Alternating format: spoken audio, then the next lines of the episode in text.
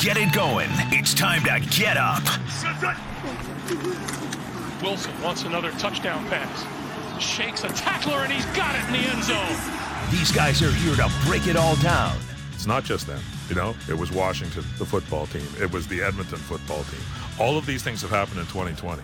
Uh, some ugly truths were put in front of folks uh, uh, about race. Let's have a little fun and make you a winner. I couldn't care less about the team struggling. This is the starting lineup with James Cybulski and Perry Solkowski. Happy Monday morning, everybody. We'll turn it into a good week, won't we? As the countdown continues, December 14th, 11 days to go till Christmas. Perry Solkowski and Bik Nizzar joining us this morning as James enjoys a week off.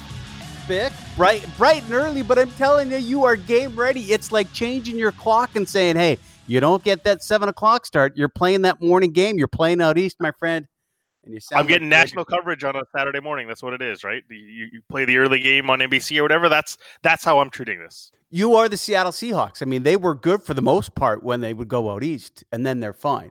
Yeah, I'm thinking of this as, and we'll get into it uh, a whole lot today. Obviously, on Monday, uh, as we talk about football. But as I'm watching that uh, that football game yesterday, I'm reminded that when I grew up in Edmonton, there was a a sports organization called the Jets of just a bunch of little kids, and they had the coolest team jackets. That's that's about what the Jets are right now. They're like a little kids team. Oh, so you're talking about West Side Story, the Jets and the Sharks. You guys had they're not that good. I'm not going to give them credit. Those guys were on Broadway. Uh, these, these Jets don't deserve to be there. Yeah, yeah, the Jets are uh, hilariously awful, like shockingly bad. Eh, you know, because I, I do this tweet every weekend, Perry, where it's like because the Seahawks just play in close games week in, week out. I, I put out this tweet every week, and it's like every Seahawks game is different. Every Seahawks game is the same. They, they they all resemble the same philosophy of play close games. Russell Wilson plays a hero, and there was another Sunday dramatic win. Uh, yesterday at uh, what seven minutes into the game, it's like, all right, I don't have to tweet this out this week because they're clearly going to win this one. Well, and I'm waiting for it, and we'll get into it too because there's another team that kind of coasts and then lets the opponent come up and and backdoor cover and take money away from people. And that's the Kansas City Chiefs who just don't seem interested to play 60 minutes of football because they're good enough to win. But yeah, it's you know, it's got to be fun for a pro athlete like the Seahawks had yesterday to go, hey, yeah, we're uh, we're not even going to play the fourth quarter. We're going to watch these guys we've never heard of. Doesn't happen often, but my goodness, you know what it brings up to debate. And I've had it before. Be curious. You are a football fanatic where it sits. I know pro athletes have told me, Perry, not in a life's chance would it happen. But when I'm watching how bad the Jets are, I go, honestly, could Alabama not beat them? Could the net next could the best college football team not beat a team that inept in the NFL? Not a chance. That's like saying like a, a major junior team could beat uh, the last team in the NHL. Yes, you're right because I had several pro players go, "Are you crazy?"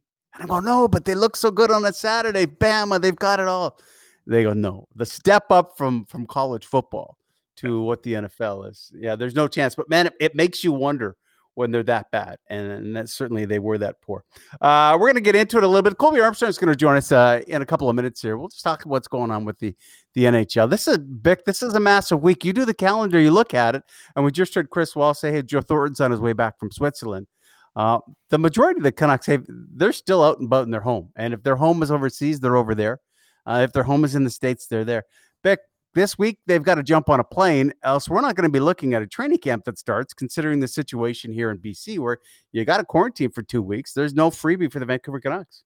It is a massive week for the NHL. Uh, cause, just because you're right, if your calendar watching, it's nice to say it's like, oh, you know, January 13th, they'll just start up and I'll turn on my TV and hockey will be played. Okay, but look at the the steps you have to get to towards then. There's the quarantine period and all that sort of stuff and training camp. If you want to do a January 1 training camp or early that first week of January, this is the week people got to get back. And by basically Thursday, that starts off the two week uh, quarantine period that you would say, hey, if you want to spend 14 days, you know, be ready for January 1st. This is the week you got to start returning, and it's it's you know Davos makes their announcement with Joe Thornton, I imagine we're going to hear a bunch this week about players uh, coming, not just to Vancouver, but in, for Canadian teams. They're probably going to come back this week.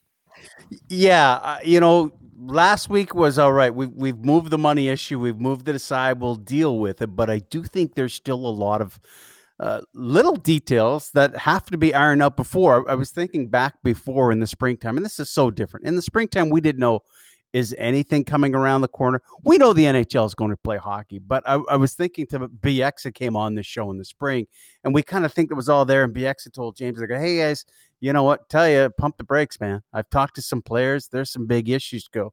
We're not at the pump the brakes stage at all, but we are at a lot of uh, still some ironing out to have done. You know, what will happen if, ter- if a player tests positive? I'm, I'm not going to be shocked if they try and hammer this out and, and, the date might have to be moved a couple of days. They want that Wednesday. They want that January 13th, which is great. And I think they will get there. But who's to say that you know, the players just go, we don't have enough answers here right now. We're going to have to pull this back. It might not be on that Wednesday. We might have to go on that Saturday. I'm not completely convinced that January 13th is, is etched in stone. They're playing and they're playing probably still in January, but boy, there's a lot of stuff they still have to get done in the next four days. Like you say, if people are jumping on planes.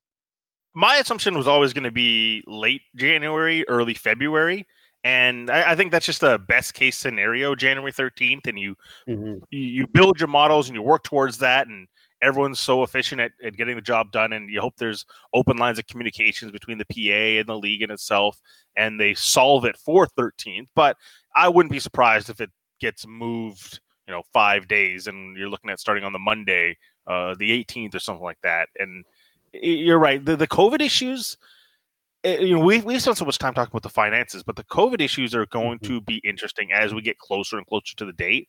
If players look at it and say, you know what, I'm like I'm not necessarily comfortable. I'm I'm curious if we would see opt outs in this type of scenario. It's funny that really that hasn't been talked about. Um, right? Because like it's it's it's not as if as if anything's changed. No, well, it's worse. It's it's worse. You're not playing in a bubble anymore. Yeah, it, it's worse. I, you certainly haven't heard any player talk about it. I wasn't surprised when we had our handful in the bubble, and that just sounded dramatic because I think we have more knowledge. There was no talk of a mm-hmm. vaccine in the summertime, so you could see some players stepping away. But really, if you step away, you go, hey, like this situation is worse when when we started up in the summertime, and now you're not going to be in that secured bubble. Um, I wouldn't be shocked. I mean, we saw it in the NFL. Some guys just mm-hmm. say that's you know that's that's too much for me. Maybe we do, and, I, and maybe you don't want to be that player to bring it up. But certainly, yeah, you can figure the hockey stuff out, but the health side of it, it might and and nothing like the NHLP and the league is is dragging their feet, but they just may not be able to figure out all those answers as to okay, so what happens when they do land in California to play? Oh, this will be the situation. So I'm I'm with you. I don't think dragging their feet's going to be the situation, but it just might be your timetable. It's just not realistic if you can't get those answers to the players because the first thing that Gary Bettman and anybody has said, well, the most important thing is the player safety. Um, I'm, I'm going to buy that. It, it's really about the money. But for the NHLPA and for the guys leaving their families, going to go, okay, well, what's my safety going to be? Do we have it all placed out? And I think there's a lot of things that got to be ironed out. So we'll get into that a little bit more. Um, we'll talk to Natey Adjei, our Monday morning quarterback at seven o'clock. Uh, uh, uh, this another week goes by, another weekend goes by, and we lose someone else. We're going to go to Colorado. Uh, Adrian Dater will talk to us because Pierre Lacroix Bik, the the architect of you, you can't call them a dynasty, but boy, up close and personal, we saw how good that Colorado team was. A, because that's when the Canucks had the West Coast Express going, and B, because Burnaby Joe was the guy leading, and the architect, Pierre Lacroix, passed away over the weekend. Yeah, dynasty is interesting because you know they, they did get their two championships, but they just had such staying power in that Western Conference for so long, right? All those conference finals with mm-hmm. Detroit mm-hmm. and uh, the guy who puts it all together really builds a foundation for how long this Colorado Avalanche have, have spanned. It, feels like despite them going through some tough times, they always stayed in the social conscience because of how much success they had in the early running. And it's a massive credit to what he did uh, in the early going. Yeah, no, they um they you know, and here they are. It's not like you looked at Colorado and said, okay, and then they disappeared off the map. They may be going on the right trajectory again to, to hmm. win some Stanley Cups in a while. So uh, we'll see. But a, a, big loss for a guy who saw that organization go from Quebec to Colorado, never lost any of his superstars. So uh, did a heck of a job. We also uh, catch up with Mark Spector too in the eight o'clock hour as they get set for the World Juniors. I don't know what you guys have been talking about uh, on your show, Beck. I was kind of one, and I still am. Uh, I just think these are kids playing, but it looks like it'll be a go if all the teams are arriving. We'll play that, and we'll get into it with Spector. We'll talk with Spector too about. Um, some things that we'll get into with uh, as far as how physical things would be too. So that's uh, that's at eight o'clock. Always join us on the Dunbar Lumber text line at six fifty and six fifty and join the conversation. Speaking of joining the conversation, our man Colby Armstrong is doing that right now from Pittsburgh. Colby, how are you this morning? Yeah, I'm doing good. How are you guys? Good. Uh, let me ask you this. So here we sit in Vancouver, right? There's nothing that anybody can do. So thank goodness for Sundays and you got football. But if you're yeah. in Pittsburgh and you've had your day, give me a guess. How many TV sets are on on that Steelers Bills game last night? If you're walking around, like how crazy is that city right now? Would it be if you have a TV you were watching the Steelers last night?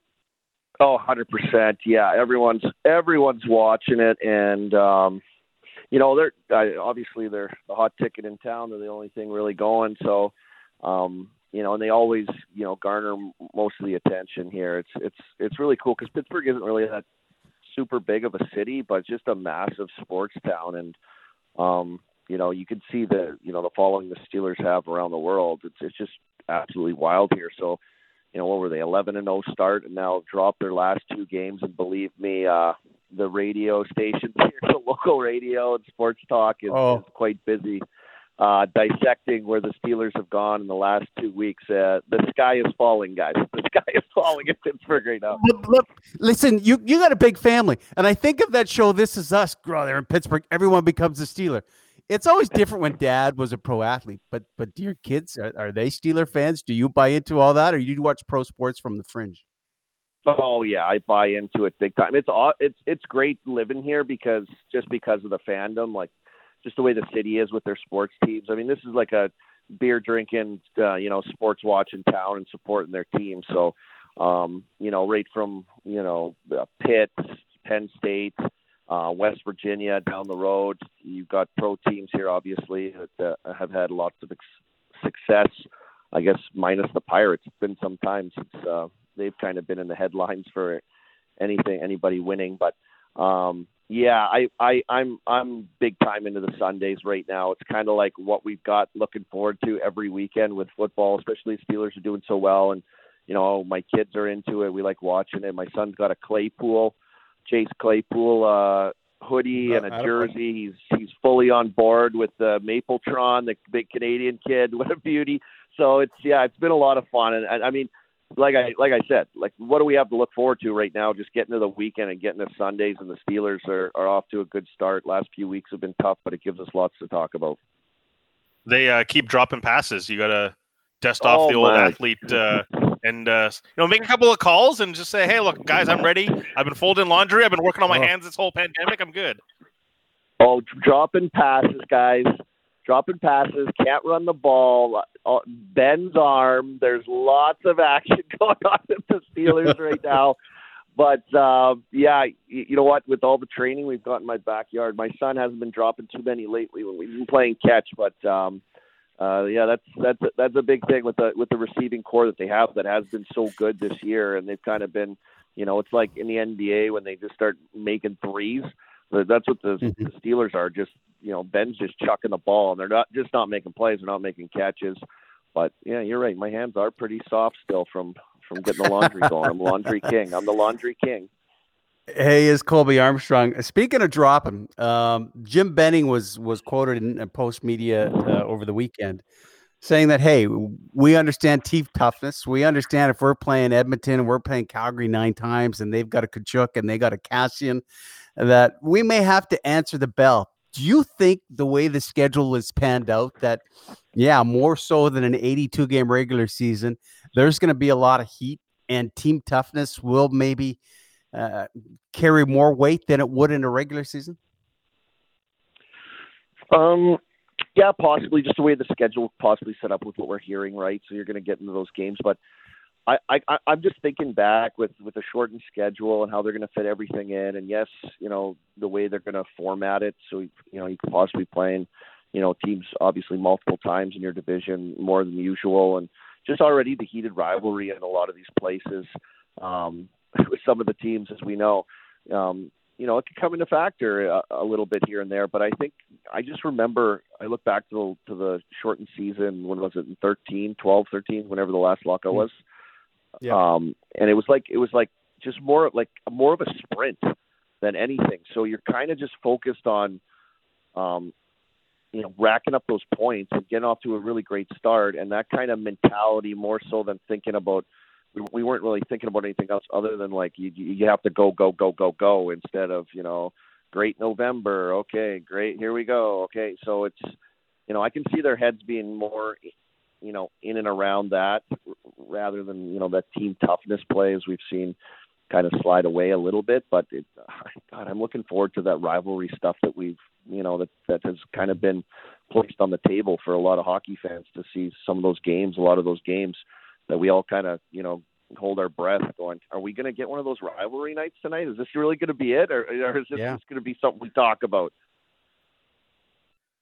you know, going back to that 12-13 season, do you recall like it, you know, it kind of being a shock of how quickly you had to be locked in, you know, because hockey players are, you know, creature of habit and you get used to yeah. your calendar. It's, you know, September, you ease into it, just like you're talking about October, November. It's great to start early, but you know, when winning time is uh, that season, you didn't have time to spare to, to, to get off to a good start. No, I know, and and this is going to be exactly it. Like I think we had a two week camp as well, so everyone kind of just poured into town. I mean, not like you have to do now with quarantine and like you know the pandemic is is is just you know made every you know everybody talking about it, going you know kind of what's going to happen? How do we know? What's who knows? But uh, at the same time, like we had a two week camp. I remember we kind of negotiated with the with the coaching staff and our GM when I was in Montreal that year kind of like we don't have time to do a training real training camp. We, we're not going to do fitness testing. What's that going to prove? We've got to be ready to go. So let's put all of our focus into our into the into the start of the season because we know it's a sprint right from the start to the end. And um, yeah, the, the, the two week training camp, no preseason. It was just boom, boom, boom, get going, get ready, here we go. Um, and I know for myself personally, probably a lot of guys just like wondering if you're going to be ready in time or if it's going to feel the same like you hoped it it would just because the start means so much and when you got the shortened schedule. So i'm sure there'll be some anxiety from from a lot of players and, and coming in. Yeah one being you know excited to be ready to go but um and play hockey but just personally individually with the shortened camps and you kind of don't get you know as tested. It's kind of a rush through situation to start the season with all that being said, is there any possible way? I, I, was surprised by how quickly and how good the hockey was in the bubble in the summertime, yeah. and everything's on the line. But do you think the first three weeks, month of hockey will will look sloppy because the players, like, I mean, you knew if you weren't ready to go, you're three games in, and you're you're done in the bubble.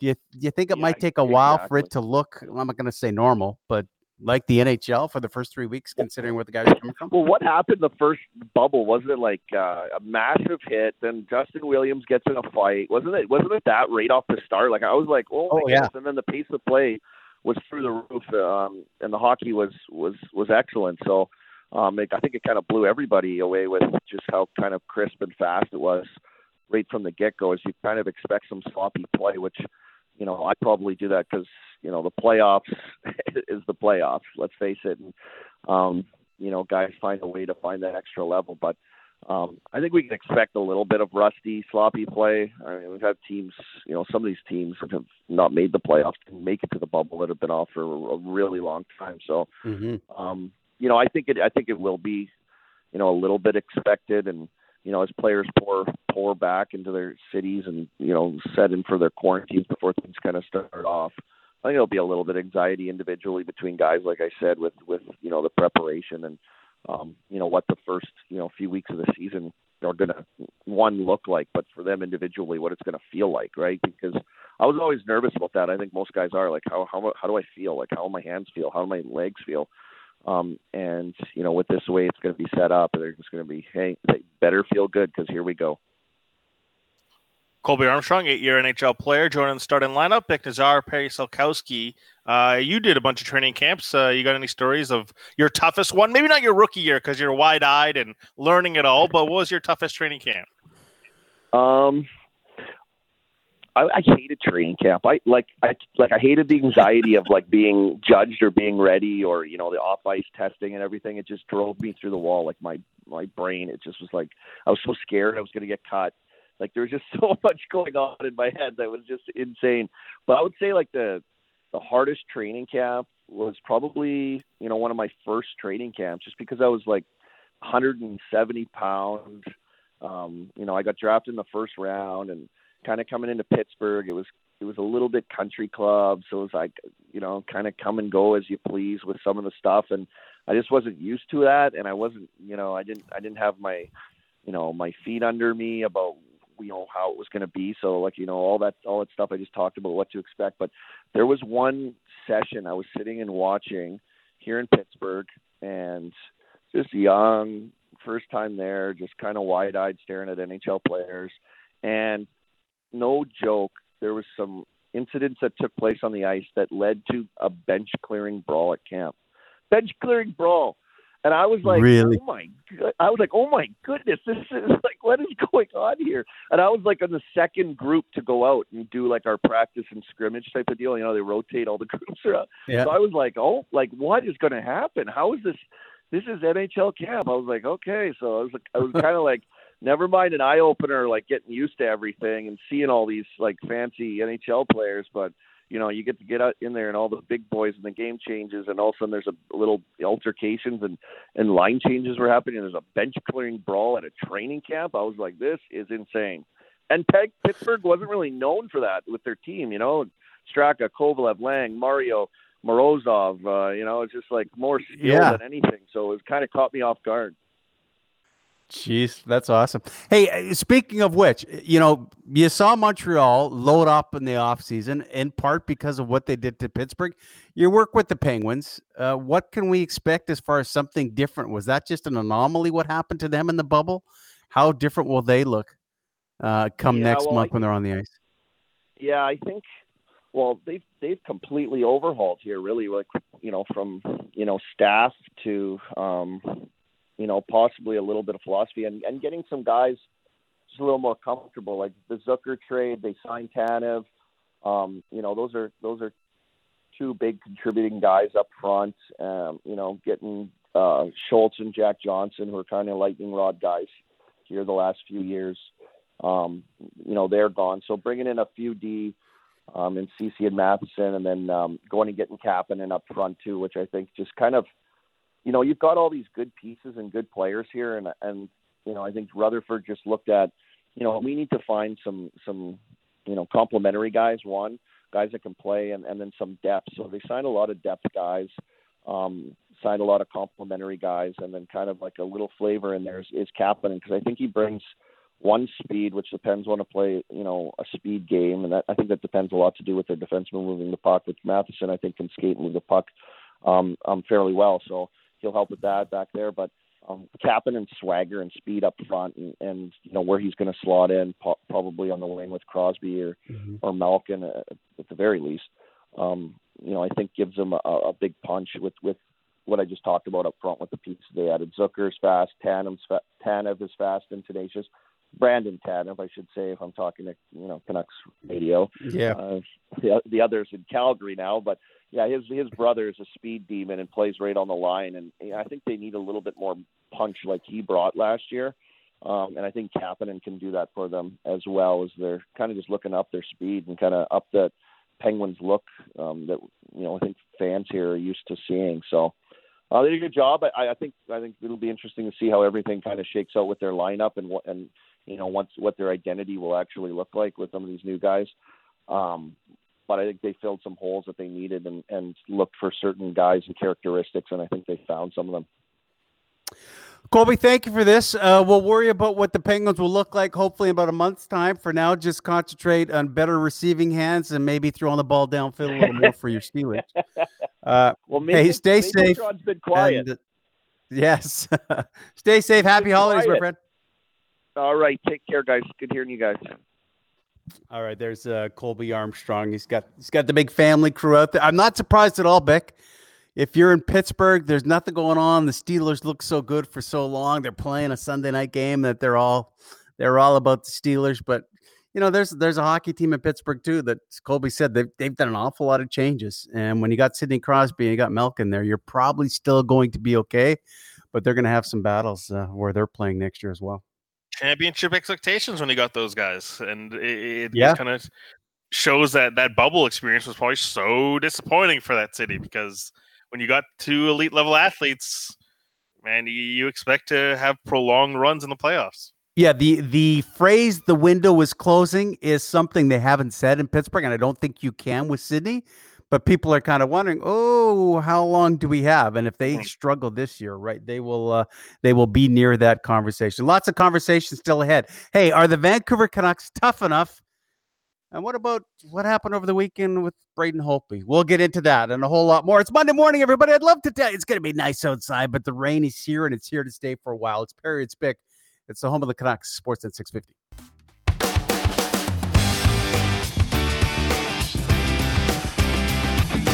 Welcome to the starting lineup with James Cybulski and Perry Solkowski on the official home of the Canucks, Sportsnet 650. 631 on this Monday morning. Morning, Vancouver. Perry Solkowski, Bik Nizzar with you, taking you through the week. Seaball enjoys a little time, like to say time away. I mean, you can't have a whole bunch of time away in the world we live in right now as he gets going the big um, interesting, and uh, our poll question this morning deals with what Jim Benning was talking about in Postmedia this uh, this weekend, and we just touched on it with Colby Armstrong. I think it makes sense. You know, Benning talks about, hey, you're going to see a lot of Calgary, you're going to see a lot of Edmonton, you're going to see a lot of agitators. Who's the agitator on the Vancouver Canucks? Do they need one? And does that mean when you're playing that Friday night game and then that sour Saturday night game? Is there going to be enough team toughness? Right now, it's pretty much split down the middle with everybody on a poll question. Check it out on Sportsnet 650. Where would you fall with this? Are the Canucks tough enough, or it's not going to be necessary? I believe the Canucks are tough enough. It's the question of do they have that individual guy that's the mm. prototypical willing to drop the gloves and, and that element in it. And, and, I think in 2020 or the way modern NHL is played, you probably don't need that individual guy it's do you have individual toughness? And I, I look at guys like Bo Horvat, and, and not that they're agitators, it's they have the right level of toughness. They're willing to battle through things, right? Horvat, Boeser, Pearson. To be honest, even Elias Pettersson, like you see the way Vegas tried roughing him up and he was able to persevere through it. That's the level of toughness I want to see in in modern hockey. And I think the Canucks have that. I agree with you. Here's what I wonder I do think because of the situation we are going into, on average, I think we will. I'm not saying it's we're rolling it back to the dinosaur era of make sure everybody has a goon. I do think we will see a lot more fights this year than normal. It'll be interesting. Like Colby Armstrong's take was, you know what, this this is going to be so short you're not going to focus on having that grudge. You oh, know, next shift I'm going to get them. You're going to see that guy the next night. You're not going to have to wait three weeks to see them. But I don't know. To your point, I, am glad the league. I'm one of those guys going, "Hey, man, I think we saw a couple of fights actually in the bubble, but you don't need it. The best hockey is the Olympic hockey in the world. You don't go there to see the fights. I, I don't think the Canucks can be pushed around." But Benning talking about a guy like Bailey, talking about a guy like, you know, Horvat's there. Does Jake Virtanen do that? Does Zach mm-hmm. Who's shown a propensity that, hey, if that's what I have to do in the NHL, then I'll be that guy. It will be interesting to see. I don't think it's a problem that um, they have to worry about, but you do not want to be that team. I remember, didn't Travis Green, remember a couple years ago, I believe Travis Green used the word soft once in a post game and he apologized right away. You don't want to be that hockey. I don't think the Canucks are soft, but I don't think they're a team that's going to be instigating and doing all the pushing. The thing about it is, it's all about winning more so than anything, right? And, I look yep. at Tampa Bay Lightning, right? Just lifted the Stanley Cup, have had all the success in the regular season, and last year you would say, okay, that team was soft. It, eh, that was the prevailing sentiment come playoff time. They just couldn't get over uh, the Columbus Blue Jackets in that scenario, and they went and addressed it, but they didn't go and address it with like a Ryan Reaves type. They No. knew they they they they had a element in their roster that was missing, so they addressed it with Blake Coleman, with Barclay Goodrow, and I guess you could say their toughest guy would be a Patrick Maroon. That's how they addressed it. It's not necessarily a guy that's gonna strike fear, but it's people that are grinders and if you're looking for that element in Vancouver, I'd, say the big, the two biggest candidates to fill that Patrick Maroon role, I guess, would be Antoine Roussel, who I'm excited to see. Right, it felt like last year he was always going to try to overcome the mm-hmm. hurdle of the knee injury, and I don't know if he ever really got over that. So maybe this is our truest evalu- evaluation of what we're going to see from Antoine Roussel. And the other guy you mentioned, is Zack MacEwen, obviously a lot of promise, and Jim Benning spent a lot of time in the past year uh, praising Zack MacEwen's progress and his developments, called him a, a full time player expectations for this upcoming year. Those are the two guys that I say if they can provide that gritty element, that's how you can solve it naturally than saying, oh, this is something the Canucks don't have. Well, uh, they realized it last year, and thus the signing of Micheal Ferland, a guy who can still play hockey, but in case there was something there, and you know, no one could have seen what was coming up. That unfortunately, the risk that they took with Ferland, it doesn't look like it will pay off. But you're right; I, I don't think it becomes a concern for them. Uh, you look at that 2011 team. You know they're Stanley Cup champions. If they they could take a glove and a face wash, but if you could make and score on power play, you go, that's all right. And you know Tampa Bay wasn't going to change what that team is built and how they're made up. But you have to add some pieces. It'll be interesting to see in this short season if you have to add it. Another weekend went by with the Canucks where something on social media came up. Last weekend it was Mark Donnelly and singing at the the unmasked rally, which they had to deal with, and they did, and very quickly. Uh, this something different though, Bik, that on social media came out, and and when I first heard of it, I said, "Really? Is that the situation?" But uh, Braden Holtby had a mask, and, and in it some indigenous artwork, and uh, the designer of the mask in Sweden, as most do, proud of the work he had done, put it out and said, "Hey, here's what's coming." And then a few people saying, "Boy, inappropriating, you know, native art that wasn't done the right way." And so Holtby, who by all intents and purposes is just the nicest guy around and wants to do what he can to help out and did so much in the Washington community, uh, quickly went on and said, Hey, you know what? That I had no idea that that's how it would be construed. I want to apologize right now and make amends for it. Bik, we're in a cancel culture, and it kind of seemed like a few people were jumping on him. And I just, I, I, can you not make a mistake nowadays in 2020? You should be corrected when you do make a mistake. You're allowed to, but you also be you also have to be afforded the space to reconcile, and that's mm-hmm. what I think we miss sometimes. And you know, he put out a statement, you know, willing to say that like made a mistake, and we do all have blind spots. Right, that we just missed something. Here's something he wanted to do to pay homage to the West Coast, and okay, maybe didn't take the right steps to do it, or didn't take the right steps to do it, and, and you wish there was more consultation with uh, with indigenous members of the community. So there's that manner in which you can go about it, and hopefully that's something that Braden Holtby does moving forward.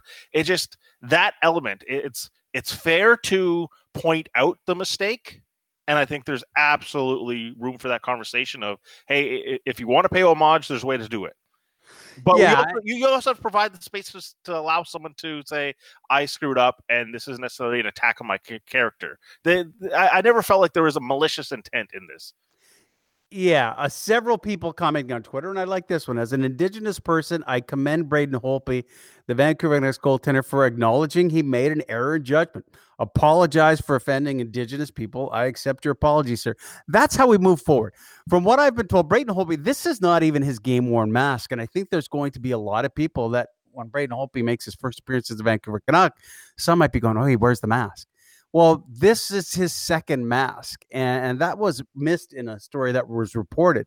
He has, you know, he was trying to get everything set from Washington, said, you know, to the guy who makes his mask, going, hey, we're heading to Vancouver. Let's do something to pay tribute, and kind of left it at that, but it wasn't his his first mask. This is mask number two, that likely the odd practice mask, or if something happens. Um, but hey, he had no intention of doing that and offending everybody. So it kind of blew up over the weekend. I'm glad that he, as the guy he is, said, "Man, I had no idea." So I'll apologize right now, and I would imagine everybody who talks about Braden Holtby will probably seek some artist locally here and want an explanation. And the great thing is, I think of a big, you know, that we get in the media when someone is is wearing something that is different for the most part. His team will go and say, "Hey, here's what's behind it." You you go back to I think it was 2014 or 15 when Tortorella. There was a group of Canucks that went up north um, and, and, did some work, and and the the people from Haida gave them a hat. And so, if you can remember, there was this Haida hat all of a sudden that you know NHL teams have the uh, oh here's our player of the game and the next thing you go in they're wearing something well the canucks had the Haida hat but i can remember being there and and the pr uh, representation from the canucks wanted to make very sure hey if you're going to talk about it because it was a cool looking hat here's the history behind it here's how it's kind of given to a warrior and so you you know, I remember going on and sharing that story, going, I had no idea, but here's the hat they get, and here's the purpose. For me, if Holtby ends up having a mask with significance, we're going to be explaining it. You'll hear Brendan, you're, hear Brendan Batchelar, you'll hear, you'll hear Shorty and Cheech. They'll talk about the mask. So to me, it was a good thing, a mistake. The intent was right. Uh, a mistake made, you go, hey, sorry, I didn't mean to go about it that way. Here was my intent.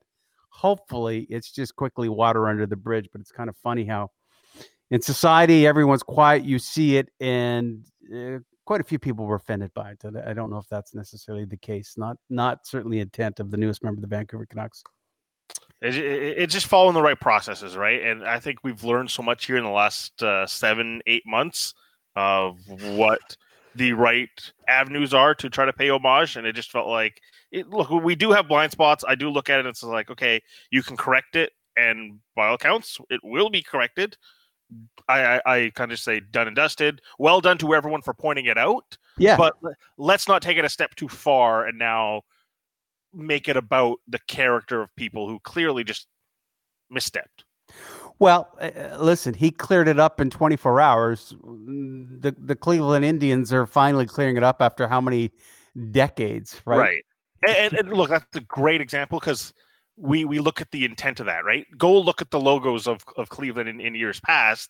It's the the intent feels and looks different. There's a reason why they're on the steps to remedy this after decades and decades of it being a symbol that offended many people, right? And, and you look at Washington, you look at Edmonton, they've taken their steps to remedy that because when you go back and you look at the intent of why those were designed, clearly those are offensive and those stood the test of time for far too long. All right, it is 642. When we return, no BS, just PS. And boy, what would it cost to throw an opponent's shoe 20 yards and ruin everything for your university? We'll give you all those details ahead. 643 on the home of the Canucks, Sportsnet 650 he always tries to be ahead of the game. Harry was in front. Finding stories that matter, sort of. We call BS. You want answers. I want the truth. It's not BS, just PS with Perry Solkowski. Time for a little uh, BS, not PS, uh, or maybe it's vice versa. Who knows what it is? I'm confused. You might be too. Did you watch that Seahawks game yesterday? Did they not roll over the New York Jets? Yeah, you would think so, everyone, but listen to my friends. Think again. All right, let's look at this logically, okay? Okay. Okay, only a really bad team would only score three points in a football game. And the Jets are the greatest team ever. So something's not adding up here. You see, the whole house of cards collapses. Long story short, the Jets are going to the Super Bowl. That's a promise. Place your bets now, people. That's Saturday Night Live, and thank thank the New York Jets pick for only scoring three points because it works that way. You know what? I didn't even tell you this because you're the king of fantasy football. You know what? I've got three New York Jets on my roster. It's the only reason I flipped over and watched that game to see if Crowder could catch a football. Man, Jets are a bad team. You know, in the right league, that might matter, right? Because you know, if he if he has a day where he catches six six catches for you know sixty five yards, that's a decent day in the, the PPR league. That's twelve points. Well, that's exactly, pal. the only reason when I'm looking at the score and going, guess what? Darnold's going to have to throw it. Maybe he'll find Crowder. Maybe I'll get something cheap. I got it from from Jared Cook in that Saints game, so we'll see. Hey, P.S. Brady Leman is an Olympic champion and he needs help. I need somebody help, not just anybody help. You know, I need someone. You know, it's the state of amateur athletes, and I think in 2010 we saw our country show so much money behind our Olympians that you go, wow, they had all the great training. Brady won a gold in ski cross in 2018 uh, in South Korea. He needs a sponsor for his headband, his biggest spot that he has available. He took to social media with a post and said, Hey, unique opportunity for corporate Canada. Brady's one of the most humble and hardworking Olympic champs in all of skiing, a great ambassador for a brand looking for equal parts global visibility and national pride. Man, that's that's just the world they live in, Bik. I mean, we deal with the NHL and the millions and all that. We embrace our amateur athletes once every two years, once for the summer, once for the winter. But man, they struggle. And he's saying, Hey, I'm a gold medalist. Anybody interested in sponsoring me? He needs the help. I don't know if they find it and, the amateur athletes don't get enough recognition. We, we you're right. We, we focus on them every two years or four years, depending on the sport. It, it's such a, an uphill battle at times for these athletes to get recognized and to get the right sponsorship to you know help continue to pursue the dreams. We're happy to support them every four years, but that support requires a lot of effort along the way. Yeah, and it's a tough time for so many people financially. You are going to see that. It'll be different to watch the Olympics this summer because all those great amateur athletes haven't had the training that they've been looking for with the traveling. Hey, uh, if the shoe fits, wear it. If you stop the guy on third down, don't throw it. Heard an official announce throwing a player's shoe, well, it and wasn't it wasn't 11. 11. It was Marco Wilson. Right, it was three. And Marco Wilson's got to know better than that. He's There's a no reason guy. to do it. I, I, I saw a cleat going through the fog. And if you're watching college football, LSU's taking on Florida. LSU has been beaten up all year, but they find themselves. They have a good game. They come back and they're tied laid up against Florida. They're playing in some heavy fog. They've got a third down play, and their player is stopped. Uh, so the LSU's got a punt. Florida's likely going to go down and win this thing. But after the tackle is made, the guy loses his shoe. So the DB they're talking about, Bicky, picks it up and absolutely flings it down the field, like, yeah, in your face. Refs say, no, that's you can't pull that off. Throw the flag. They march downfield. They kick a field goal that takes the lead. Florida can't tie it up. Man, they're college athletes, but sometimes you lose it. That's costing them bowl games in all likelihood. Who I don't know what everyone's complaining about. I, Honestly, there's there's there's fumble Ruski and there's fumble Shuski. That's all I saw. Right? he, he thought it was a loose ball. That's fine. Uh, and finally, P.S. When something is good, you just can't do it once. You're crazy. You're good because you fell, you fat pig. Have another go night. Have another go night. Could have played that Krispy Kreme. You know how they celebrated Saturday, the 12th day of the 12th month? You could buy 12 donuts for a dollar. So good. They did it yesterday on the 13th. Not the 12th month, the 13th month, but 12th month. 12 donuts, $1. Gosh, I, you know what? I've eaten everything in the last two weeks, it seems like. Krispy Kreme. 12 for a dollar, Beck. You doing it? Could you, could you do it? Uh, I would I would purchase them. Uh, how many I could sit through? Yeah. Man, I don't know. I feel I feel like I could do a, a decent dent, but I, I would need some help. I'm I'm going six before I'm taking a breath, probably. I, I was gonna say seven or eight for me. So I, I, I would need I, I would need help getting across the finish line, but I feel like I could do a reasonable dent into it. Yeah, seven or eight. Leave them in the kitchen or wherever. You're walking away. You're you're going. Oh my goodness! I just lost control. You're disappointed at yourself. And then when you next do the flyby, you're grabbing one more. I did that with pizza yesterday. I'm stuffed. Oh yeah, Come downstairs a, a half hour later. Go. Well, there's still a piece there. I may as well have it. Uh, that's I just call that Sunday routine. It is. We got a lot of football to watch on Sunday. We got a lot of football to talk about. We will do exactly that. Our Monday morning quarterback, Natey Adjei, will join us. That's it. Perry Solkowski, Bik Nizzar. Starting lineup on this Monday morning. Hate to tell you, people, it's going to rain, rain all week, but we'll bring the sunshine on Sportsnet 650. Let's get it going. It's time to get up.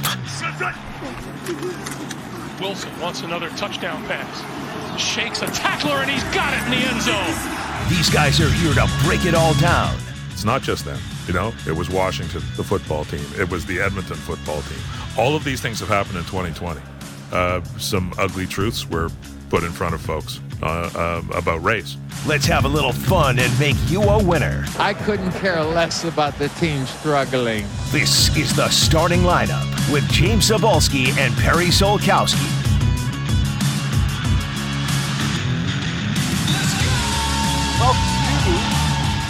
Starting lineup. James Cybulski away this week. I'm Bik Nizzar with Perry Solkowski, who's just having a couple of uh, minor technical difficulties. He'll re up here in just a second.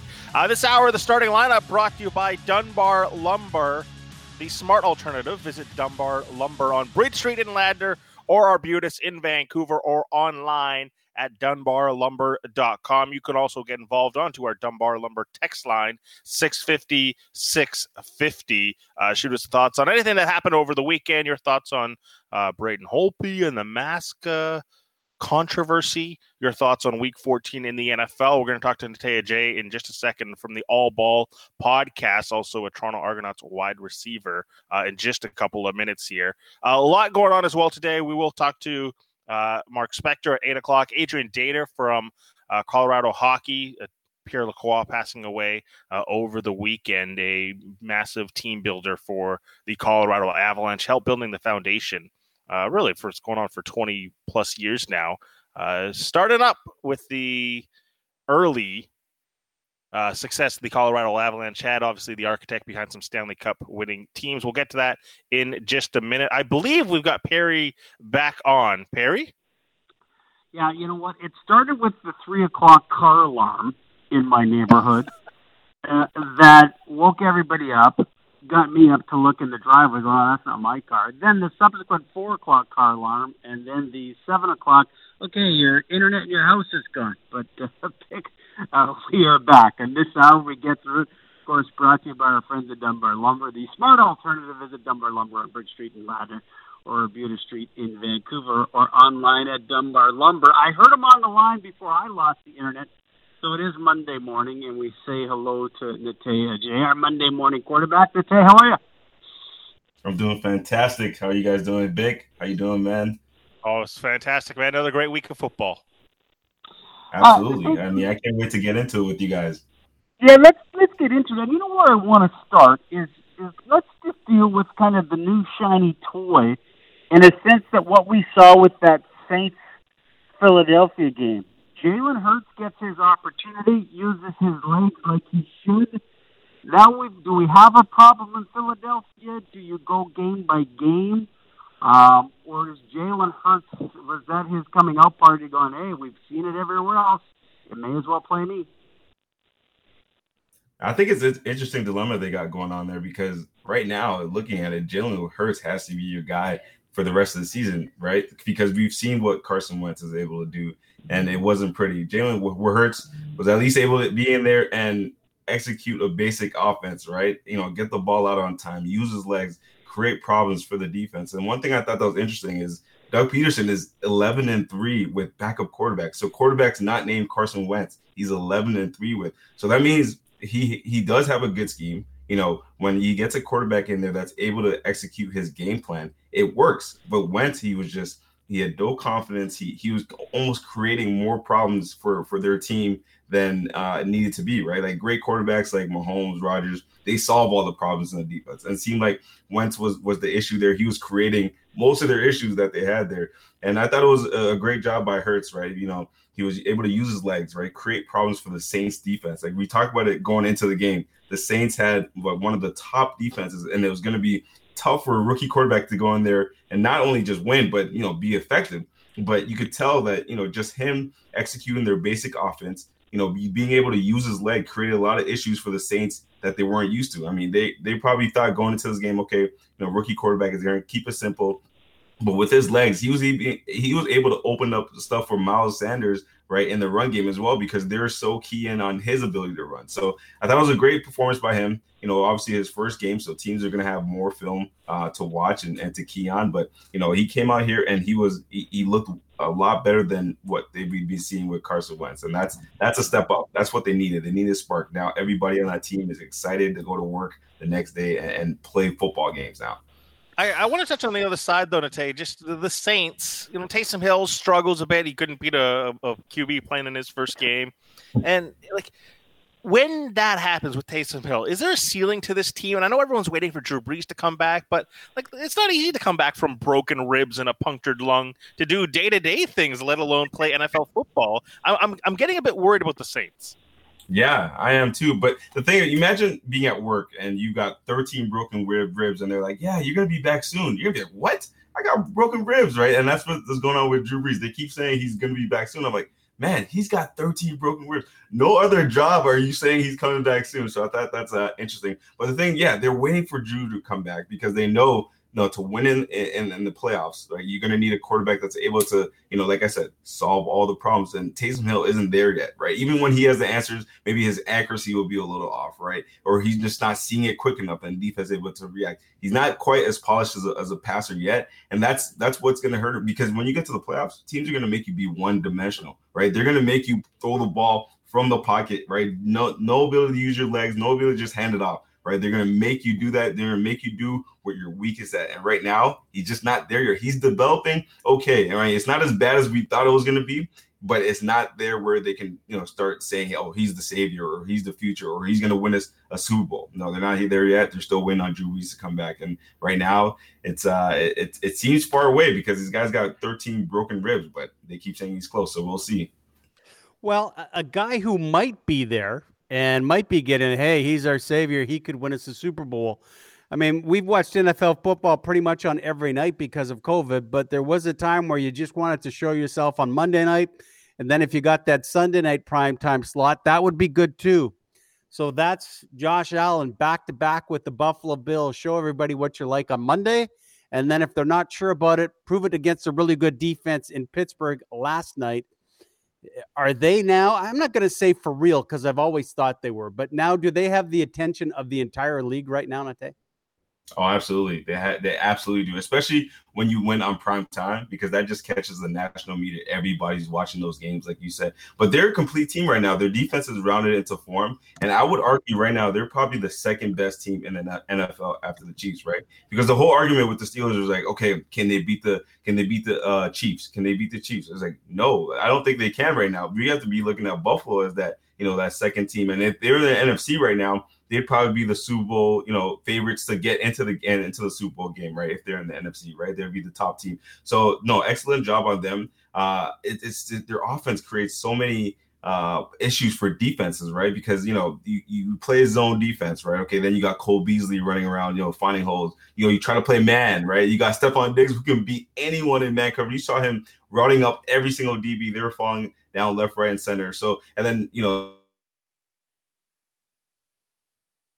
problems just with his legs and his athleticism, right? You know, their run game isn't great, but their defense is run to form. And, you know, it's so hard to stop, you know, a guy that like Josh Allen who's figured out his accuracy issues, right? That was his big problem. You know, he's got Cole Beasley now and he's got Diggs who who helps with that because they make great contested catches. But, you know, it's it's as hard, you know, Josh Allen is you know, he's not in the MVP race right now, but he's, you know, bright future, bright future for him. And I look for him to being, you know, contenders for years to come. But they, they've arrived and they're, they're gonna they're gonna you know shock some people this year, especially in the playoffs.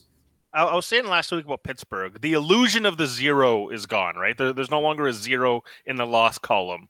I, I look at this team and I, I just don't get scared watching them right? Like I watch the Rams, it's like, oh my god, it's so yeah. physical. The Chiefs, Seahawks, you know, you, the Browns even because of that running game. There's no part of the Steelers I look at as like I'm scared to play them in the playoffs. Is that fair? Yeah, the, the scariest part about the Steelers was was their defense, right? They had you know Bud Dupree coming off the edge, and he was he's hurt now. JJ Watt's like kind of the lone wolf now. They got Cam Heyward the middle, but their scariest part of them was their defense, and they lost so many guys to season-ending injuries, and you know their depth is being tested right now. But that was the, probably the scariest part. It's like I don't want to play the Steelers because you know they could pitch a shutout maybe, right? So that was the scariest part. You watch their offense, you're like, what scares you? Zero running game, right? None to speak of all their passes are five yards, you know, from the line of scrimmage. You know, they're getting the ball out of Ben's hands quick. But yeah, you get it out quick, but where's it going? Right? You're not scared at all. You're watching. It takes, you know, half an hour for them to get down the field. And it's like you can't continuously do that and be successful in the NFL. You have to be so perfect. So nothing scares you about the Steelers. And then uh, to add on to that, the receivers have the case of the drops, right? Like uh, it started, you know, last you know, a couple Wednesdays ago when they faced Baltimore, and it seemed like they couldn't hold on to anything. They couldn't catch a cold in in, in the winter. But now they, they it's it's continuing, now it's all in their heads. Diontae Johnson, you saw the first quarter, you know, a couple easy passes, he gets benched, and then Ebron, a, clutch third down, he, he drops it, right? So they've got they got a lot of issues. Their offense isn't one dimensional, and you cannot play like that, especially in the playoffs, because you know Ben, you know, they're, they're talking about him getting the ball out of his hands, but it's not going anywhere. Nothing scares me about that team, and the scariest part, you know, which was their defense, is, is battered right now, injured. So you know, they're right now they they've got some answers. They got to answer a lot of questions. It feels like they have three straight losses, right? Because last um the the the, lot, the win against the Baltimore Ravens, you know, it felt like a loss because they played terribly, but now back to back losses with Washington and, and, now Buffalo, and now we're, we're questioning, you know, were they ever that you know nine and zero team that we were all talking about? Probably not. Natey Adjei joining us. A couple teams put up 40 points. Uh, we'll get to Seattle, but they were playing a Div 3 team. A team that I don't know if they're getting the respect, but boy, oh boy, I like the Raiders team. And that Colts team just came in there, threw up 44 on them. They can run the ball. They've got the weapons defensively. They're smart enough. Are they getting the respect they deserve, or do you think, hey, we agree, Pittsburgh, now that was mirrors. But I just think the Indianapolis Colts are a football team that I don't know if you necessarily want to run into. Absolutely, they they are a football team you don't run into because it starts on the defensive end. And uh, the, the, the one game that you know Tennessee ran all over them, they had like five, four, five or six guys out due to COVID, right? So that's that's a, that's a game that we you know throw out the window. But you know, since then, when they get DeForest Buckner back in the middle of that defense, he changes everything, right? And they're built well, right? From the lineup, strong offensive line. They got you know at least three good running backs, Taylor Hines, right? They're, they're at least three good running backs, and Philip Rivers. That's what they were missing last year. You know, they're a solid team, like some similar to the Pittsburgh Steelers last year, where they were just missing a, a quarterback that you know, a veteran quarterback, right? Not a guy that's gonna, you know, blow the doors off like a Mahomes, like a Rodgers, like a Wilson. No, just a guy that can just get the job done week in and week out. Rivers, you know, he's obviously past his prime, but he can still deliver a deep ball, especially now that um uh um now that their receivers are playing well, they, they got their rookie Campbell from USC, who you know he's coming into his own now, and uh, you know it's uh, you know it's, it's going to be tough to beat them because they are so strong and they run the ball so well, and they're you know veteran team, good coaching staff, you know quality quarterback, great receivers. It's it, they're they're being slept on right now, but I guarantee you, no one wants to see them in, in the playoffs. 40 to 3 the seahawks beat the jets and i know there's only so much you can take away from a victory like that uh, when it comes to the seahawks but is this a bit of a course correction for the seahawks? Are they back on track now?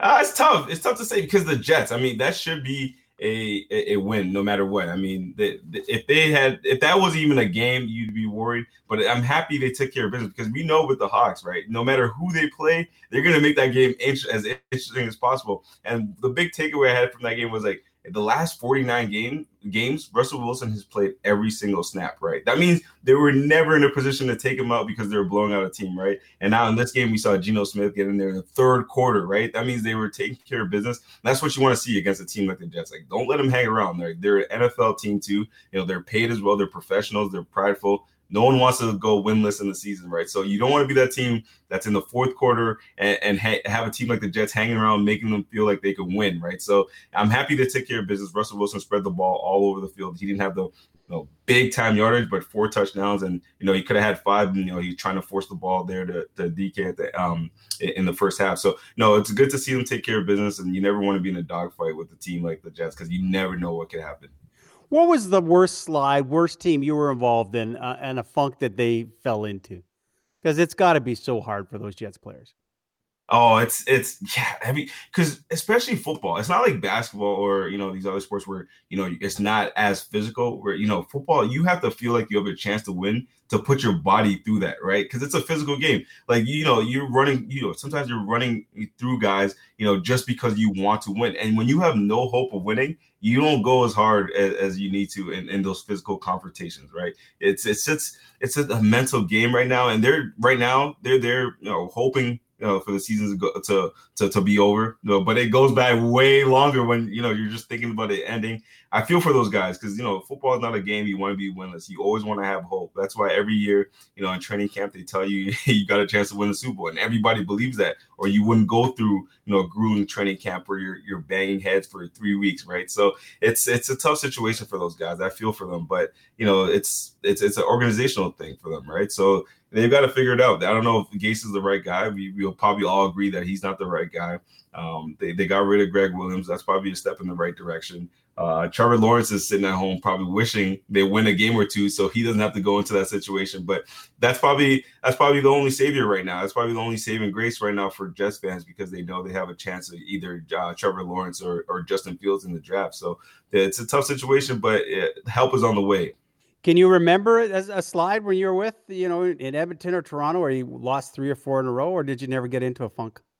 Yeah. Oh, actually, in Edmonton, uh, I want to say 20, 2016 or 17. We we started the season off 6 and 0. Then we lost seven straight, right? It was miserable, but we always had the belief that because, you know, in the CFL, we were always in the playoff picture, right? Even though we lost seven straight, we knew we could turn around just as quickly as, as we gone into that uh, a hot start. But it, it was never a hopeless feeling where you know the Jets players are going into games and they know they they had no chance of winning. Like our our, our slide was you know one score games is a bad call here or, or, or a bad penalty here would you know cost us a game and it would just turned out that way. We easily could have been you know six, uh, uh, three and four or four and three in that stretch, right? But it was never a, a, situation where it was just hopeless. Last time I can remember being hopeless was my high school football team, where I, I think we won one game on the year. But it's high school football, right? It's you know you're out there mm-hmm. having fun with your friends. Not everybody's taking it seriously, but when it's your job and, and, you're paid to win, you know, guys on the Jets, you know, this is your livelihoods, right? So it's it's a tougher situation for them for sure. But for me, it was never been a situation where it's hopeless like like they have right now. Oh, it has been hopeless. Uh, quickly before we let you go, Nate, uh, what do you like tonight? Cleveland, Baltimore. Oh, this is a good one. This is this is a measuring stick game for Cleveland. You know, they, they want to show that they're a playoff caliber team, and you know, Baltimore is like, okay, we, we, we want to fight. We're going to give you a fight. And I love this game because it's like almost an old school type of game. Both teams are great at running the ball. Both teams have great defenses. What's going to give? So I, I'm excited about this game. It's it's almost an old school battle. I want to see Lamar Jackson bounce back, continue his, his good play. Baker, can he keep it up against two quality opponents? That's what I want to see. So I like Baltimore in this one just because they have more to play for. They're hungry. They need to get in that playoff picture. They have got an easier schedule, and they want to prove that you know last year losing the playoffs was was was a uh, aberration. So I like Baltimore in this one. Yeah, it should be fun. It's nice to have change. Buffalo prime time, Cleveland prime time. It's been a long time. Nate, thanks, buddy. Uh, have a great week. Appreciate it. We'll catch up next week. Thank you, Bik. Good to talk to you, Perry. See you next week, guys. Talk soon, right. man. There is Nate J, our Monday morning quarterback, jazzed up about it all. Bik, what do you think tonight? Uh man, I'm I'm trying to buy as much Cleveland Brown stock because I, I just I love watching this team. They they play physical, but I kind of agree with the Tay. I just I'm a little worried for them. Right, it's another big moment. Can they rise up and clear another hurdle as an organization? Right, it's it's one thing for to to look at the playoffs and say like, oh, we can finally make that, but it feels like for, for Baltimore's perspective, it's like, oh, we have to win this because we get to go to the playoffs. That's who we are. If the Cleveland Browns win this, it feels like a step for the whole franchise rather than just 53 players. Well, I, I think Cleveland and Buffalo are the same right now, right? Although I take Josh Allen before we take Baker Mayfield. Mm-hmm. But I do think you're right. It's not just the team and these group of guys. It seems like this is organizational. Like, okay, we have been doormats for a long time now we're good enough and and we're not like this isn't a one-off like i think the pittsburgh mm-hmm. steelers are on a little bit of a one-off right now and the run they're on and they've been back down to earth but i just think okay buffalo's going to be here for a while we're going to talk about them while new england finally goes and slides away and the jets won't get up there i think that's the same with cleveland too i'm not as big on baker mayfield as i am on josh allen but i, I just do think that cleveland's built themselves the right way and that he might be their guy to take him. And as much as I love Lamar Jackson, I still think, and you were talking about earlier, when you when you got to have a quarterback to throw the ball, I'm not just convinced that he's that guy yet. Right? Mhm. It- it- like last night felt like a changing of the guard type of Yeah. game. I'm not sure we're going to see that tonight from Cleveland. That's the only thing I worry about, right? Is the moment too big and we build these narratives of, all right, can they finally take that step? If they win, then yeah, sure, we'll give them credit. It just, I, I, I'm, I'm not sure if they're going to be able to. Well, uh, you know, the changing of the guard happened a lot with Stefon Diggs going, let's get him football. So you still, right, you still need that superstar Yeah. to go, okay, he's going to bail me out. Now, is that Jarvis Landry? I don't know who that wi- is, you know, as far as Cleveland is concerned. I, I imagine it'd be the running backs, but you know, Yes. in, in, in today's world, like how many running backs do we say change the guard? Yeah, you, you change the running back. I mean, Derrick Henry seems to be the anomaly that okay, no one Yeah. can stop him. But uh, no, that'll be good. It's kind of fun, and and it, it's great to have the old, you know, let's check the percentages. Who's going to be doing what? Where do they sit? I'm with you on what's happened to Pittsburgh. I've been riding Pittsburgh for a while. That's fine. I believe in Buffalo, and we didn't even get into it with Nate. It just seems it's kind of like the Tampa Bay Lightning last year. You knew they were good. They were just okay. When are the playoffs starting? Because we're just Yeah. trying to win a Stanley Cup. I get the sense that's what the Kansas City Chiefs are doing. I, I've been saying this for six weeks on Football Central at noon. Just uh, it, it feels like the Kansas City Chiefs are just bored, right? They know when winning time is. They've won their Super Bowl. They know that they don't need to do anything until January. They're going to make the playoffs. It's fine. They can go into any stadium and win, and they are just waiting. Just, just kind of hovering around the rest, the rest of this regular season. Everyone be healthy, you know, kind of like a, a tiger or, or a lion, just waiting to pounce. They're just in that position right now. Well, you're not supposed to be able to flip the switch in pro sports. Yeah. No one's told Patrick Mahomes that yet, and It- no no, one, it- it- right? I, like I, if I'm a Chiefs fan, I'm a little concerned that they get out of this funk. But how often do we see teams turn the ball over four times and the result was never in doubt? Yeah. No, that's exactly it. Like you go, okay, that's foolish. And I don't think the Chiefs have covered in a point spread in about a month.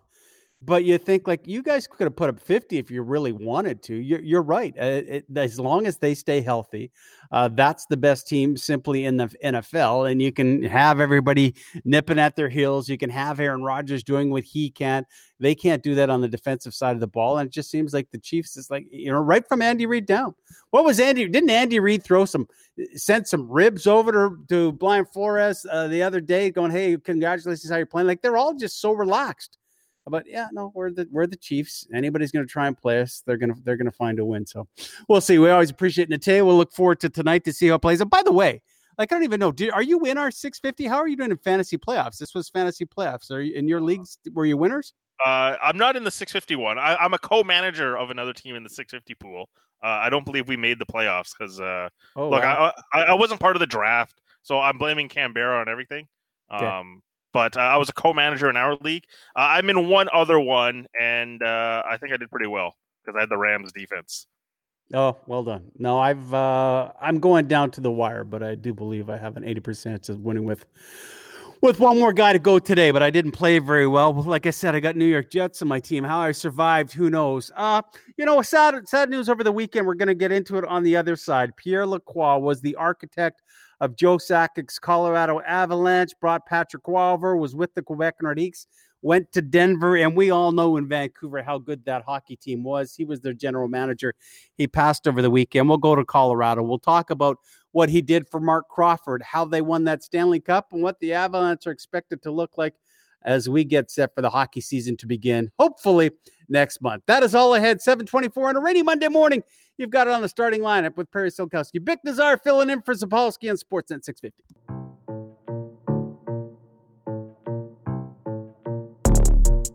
Now more of the starting lineup with James Cybulski and Perry Solkowski on Sportsnet 650. 729. Cybulski away this week. Bik Nizzar filling in. Perry Solkowski here. Greg Ballack on the other side of the glass. Reminder that this hour is brought to you by Dunbar Lumber, the smart alternative. Visit Dunbar Lumber on Bridge Street in Ladner or Arbutus Street in Vancouver or online at Dunbar Lumber. Thanks for joining us this Monday morning. Hope you had a good weekend. the rain. It was it was nice out on Saturday.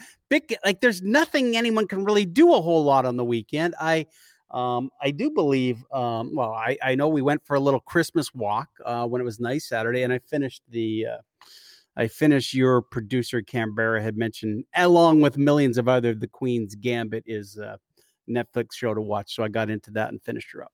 Fantastic, good. isn't it? Did you play chess growing up? I was a big chess player. I mean, my dad would play all the time. I have a chess board and, and set up all the time, but you know, I, I don't have visitors anymore, so I haven't played a game in forever. That's it, right? I played a lot as a kid, and then my wife has no interest. My wife loved the series. My daughter has no interest. Maybe you and I are gonna have to hook up to play. Play online chess. I'm here for it. Yeah, no, you, you could come up with that. Uh, Adrian Dater is going to join us uh, momentarily. Uh, a longtime uh, writer on the Colorado Avalanche, Colorado Hockey Now, which he writes for now. Pierre Lacroix passed away on the weekend, and you know, I, I think we sit here and you know we look at the the architect of, you know, Brian Burke's on the show every Thursday, so. Mm you you know what what did Burkey build that West Coast Express, and then you look at at Mike Gillis, and maybe this is the time now with Jim Benning. But boy, for the Colorado Avalanche, they were the team to beat. And if you win there, went in there as a media member, and, and as I did traveling with the Canucks, you just knew you had to be ready. And Pierre Lacroix was the mastermind behind all of that. Um, and Adrian Dater of the Colorado Hockey Now joins us right now. Adrian, thanks very much for waking up this morning. How are you? Hey, not bad. Thanks for having me. Um, I know. So you talked to Marc Crawford uh, extensively, did you not yesterday? I did. Yeah. What? What did Crow think? What do you have to say? We saw it in Vancouver and just realized how good Colorado was. Was that Pierre Lacroix not missing a beat and guys that he had to keep in the offseason and how he he built that that franchise in Colorado? Well, you know he. Um he did he he did build a lot of it. I mean, he uh, he inherited a a pretty good team from Quebec, but you know they never would have won the cup without the moves Pierre made. Uh, Patrick Roy being the biggest right after the team moved to Denver in December '95. He gets one, uh, just basically one of the biggest, uh, you know, lopsided trades ever. Um, um, you know, talking to Marc, he was, uh, you know, very uh he looks back on with fondness on his time with Pierre. It wasn't always a uh, sea of tranquility with him and and Pierre. They did sort of leave on, I guess, not greatest terms when he left uh, the Avs and came over to Vancouver eventually. But uh, they uh, they actually had a long conversation of, uh, a few years ago that kind of buried all the hatchets, and uh, you know nothing but mutual respect there. And uh, they both won their first cup together, so there's uh, such great memories from that, and uh, that's mostly what Marc was talking about with me is those those good old early days. When I think of the Avs uh, in 2020, Adrian, it, it it feels like because they had so much success early on that there's this massive like brand power of the Avalanche because you know they had that success in year one, and it just it felt like you see that A, and you're like, okay, it's such a great franchise. It, how much of that stems from just their early success of what Pierre built? It feels like they are one of the marquee NHL franchises. Well, yeah, I mean they, uh, you know, they just came in here, and you know everything was very uh, slapdash though in the beginning. I mean they they had you know boxes of stuff that which I mean, they literally just had to pick up a bunch of boxes and move them go back to Denver. They didn't even have a team name or logo for uh, two or three months after getting here. You know, um, and then all of a sudden it rolls right out before the season. Uh, they barely got their uniforms done on time, um, and uh, it looks all great in the aftermath of winning a cup that first year. But uh, you know, there were a lot of hard days as far as marketing and and just who are these guys kind of thing in Denver. Uh, it was a it was a success right away, but you know the first couple months, you know, again they didn't have Patrick Roy. They weren't going to win that cup that year with the goaltending they had probably, and um, but Pierre, you know, was so quick on his feet when it came to who's out there, who can I get, who can uh, who can we you know make a deal for to make this team better. He was always trying to do that. He was always had his eye on trades and and things like that. To and all of a sudden, you know, Patrick Roy wants out of out of Montreal, and uh, he acted quicker than everybody else to get him. Uh, he made the package offer real quick, and uh, didn't hurt that he probably spoke French either, and he got right on the phone with Réjean Houle and made that deal, and uh, everything turned after that. I mean, don't but, but also he got Claude Lemieux in a trade that was uh, for a disgruntled Wendell Clark. That was a big move, but uh, also a huge move. He trades Owen Nolan, who was considered one of the best young forwards in the league, to uh, to San Jose for Sandis Ozolinsh, and everybody was kind of around here didn't even know Sandis what is, you know, who is Sandis Ozolinsh. Well, he turned out to be the exact kind of defenseman they needed, and and that all three of those things came together, and they they win the cup, and they became known as a powerhouse from the next pretty much decade after that. And, and Pierre just kept building. He kept building with other trades. Theo Fleury uh, didn't win a cup with him, but Ray Bourque in 2001, Rob Blake. Uh, he always swung the big deals, and that's what people came to expect here. And he leaves behind just a legacy of uh, absolute, you know, success. This whole first nine years on the job, he had nine division titles. No NHL and GM has ever done that. Yeah, you're you're eh, listen, and and Adrian, none of that was subtle. Like it's funny when you mention the names, you know, involved even going the other way, a Wendell Clark, a, uh, you know, a, an Owen Nolan guy. Like he wasn't afraid to move the superstars, was he? No, I mean he also traded uh, Mats Sundin uh, before in Quebec. Yeah, in a blockbuster mm-hmm. trade. Um, so yeah, he was not afraid to take a chance. That's for sure. He uh, he um, he loved to talk turkey. He loved to talk trade. He loved that hot stove kind of atmosphere. He uh, he liked to be in on the action. Um, he all he always did it very secretly and quietly. Unfortunately for us media people, um, but he was always on the phone with somebody. Uh, rarely saw him without a phone in his hand. Back in those days when we first covered the team, he was on a landline phone that you could always see him in the press box. Uh, way up top, they had a sort of a makeshift luxury suite for him to sit in. You know, it was basically a cardboard room, basically on the top of McNichols Arena. Really, a few boards stuck together. But, but uh, you know, he always had a phone in his, his ear, and he was always uh, he was always wheeling and dealing. That's how he liked to live life. He he was that way off the ice too. He liked to he liked to you know buy houses and make deals for all, all kinds of things. So that's the way he was. Joining us now is Adrian Dater from uh, ColoradoHockeyNow.com. I, in regards to the current state of the Colorado Avalanche, uh, I think a lot of people can excuse, you know, teams not fulfilling their ambition with the playoff bubble and you know the season getting paused and all that sort of stuff. So, in theory, you can say last season maybe ends in disappointment for the Avs. But moving forward, uh, what is laid out for the Avalanche? Is it Stanley Cup or bust, and that's about it for this upcoming season? Well, um, if it's not Stanley Cup or bust, it's at least you know get past the second round or, or bust. You know they've got to get over that second round hump that they've been uh, haven't had the last two years now. They've uh, they've won first round series and things gone into the second round with this big head of steam and uh, and then the injuries crushed them. So injuries are a separate factor, of course. You can never plan for those, but um, they've got to uh, they've got to take that next step uh, past you know second round. They've got to get at least to a Western Final again. They haven't done that since uh, 2003, I believe, and uh, you know it's 17 years now. Uh, it used to be a everyday thing in this team back in those Lacroix days. Uh, it's been 17 years, and uh, they've got the team to do it. They've got everything you'd want, you know.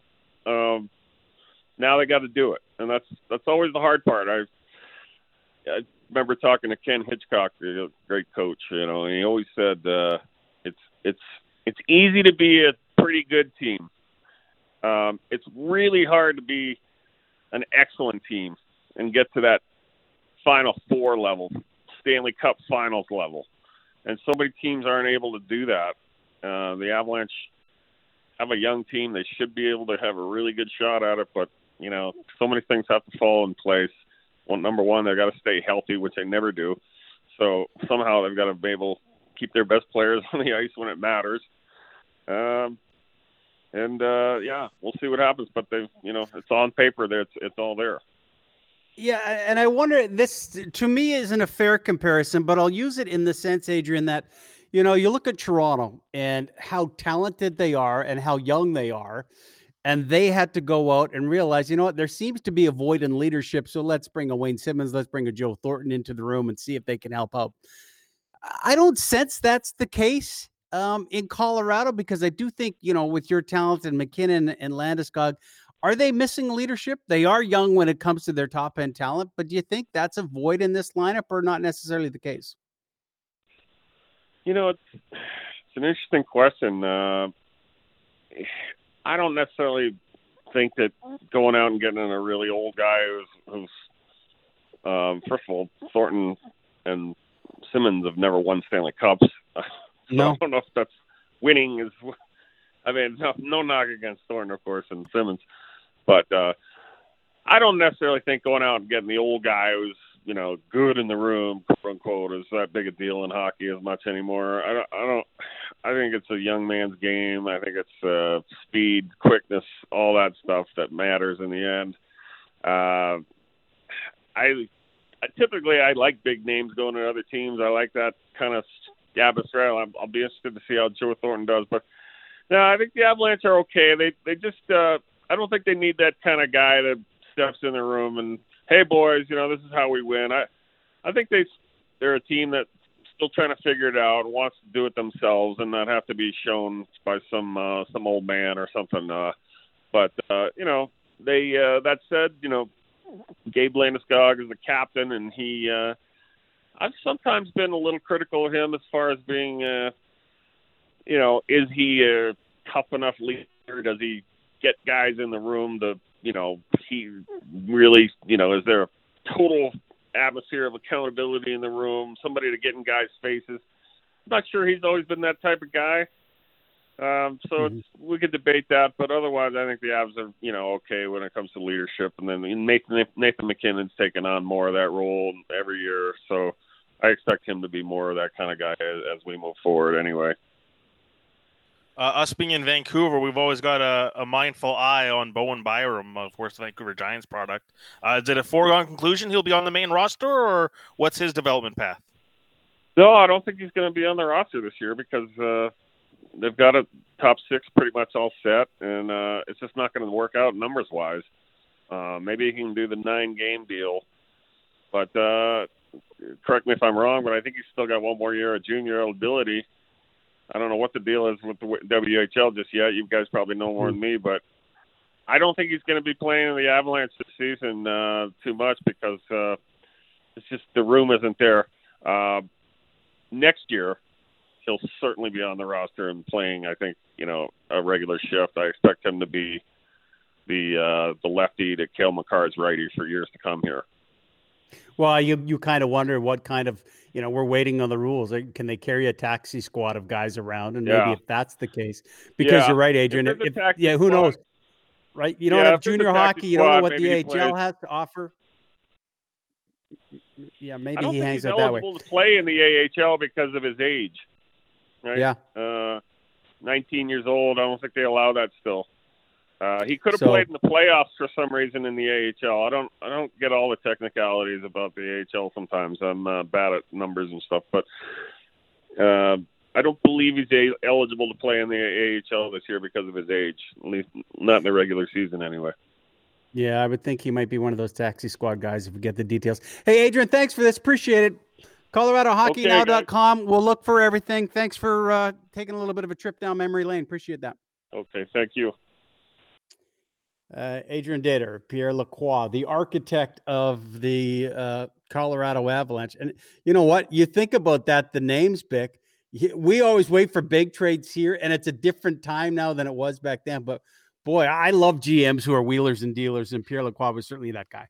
Need a bit more courage from the GMs uh, you know need a bit more Pierre Lacroix in them to be able to take a bit more risks uh, and make those trades. We had Corey Hirsch on the program like last week or the week before, and he was talking about that first season with the Avalanche. Uh, when they were playing, of course, quarter with Vancouver, and they played Colorado. It's like, yeah, that's a, a great team, but nobody was really scared of them because it was uh, the goaltending wasn't really set yet, and everyone was kind of looking forward to playing them in the playoffs. And suddenly, it's not just that they got a goalie; it's they got the goalie, and it just everyone just knew because like, okay, just right off the Stanley Cup this year Oh. immediately, and sure enough, they go on and win, of course. You can debate the best goalies uh, that have played in the NHL, but I don't know if you can debate the most confident goalie to ever play in the NHL. I would throw Patrick Roy at the top of that list, man. He was good. He'll tell you he's good, and he made everybody realize they were good. That don't worry, you make a mistake, I will stop you. We'll get into that. Hey, when the NHL comes back next month, it'll look different to you.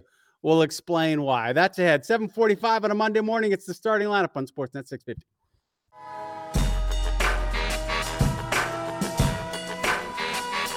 This is the starting lineup with James Cybulski and Perry Solkowski on Sportsnet 650. Perry and Bik at 7:50 on a Monday morning. Rain uh, with us most of the day. I wish I could tell you it's going away. If you don't look at the weather, I hate to tell you, rain's going to stay here. Uh, essentially, it looks like all week long. We've been wrong before. Uh, Mark Spector will join us in the eight o'clock hour. We'll talk all things uh, hockey, a little World Junior news. Uh, Bik and I right now will break down the MLS Cup.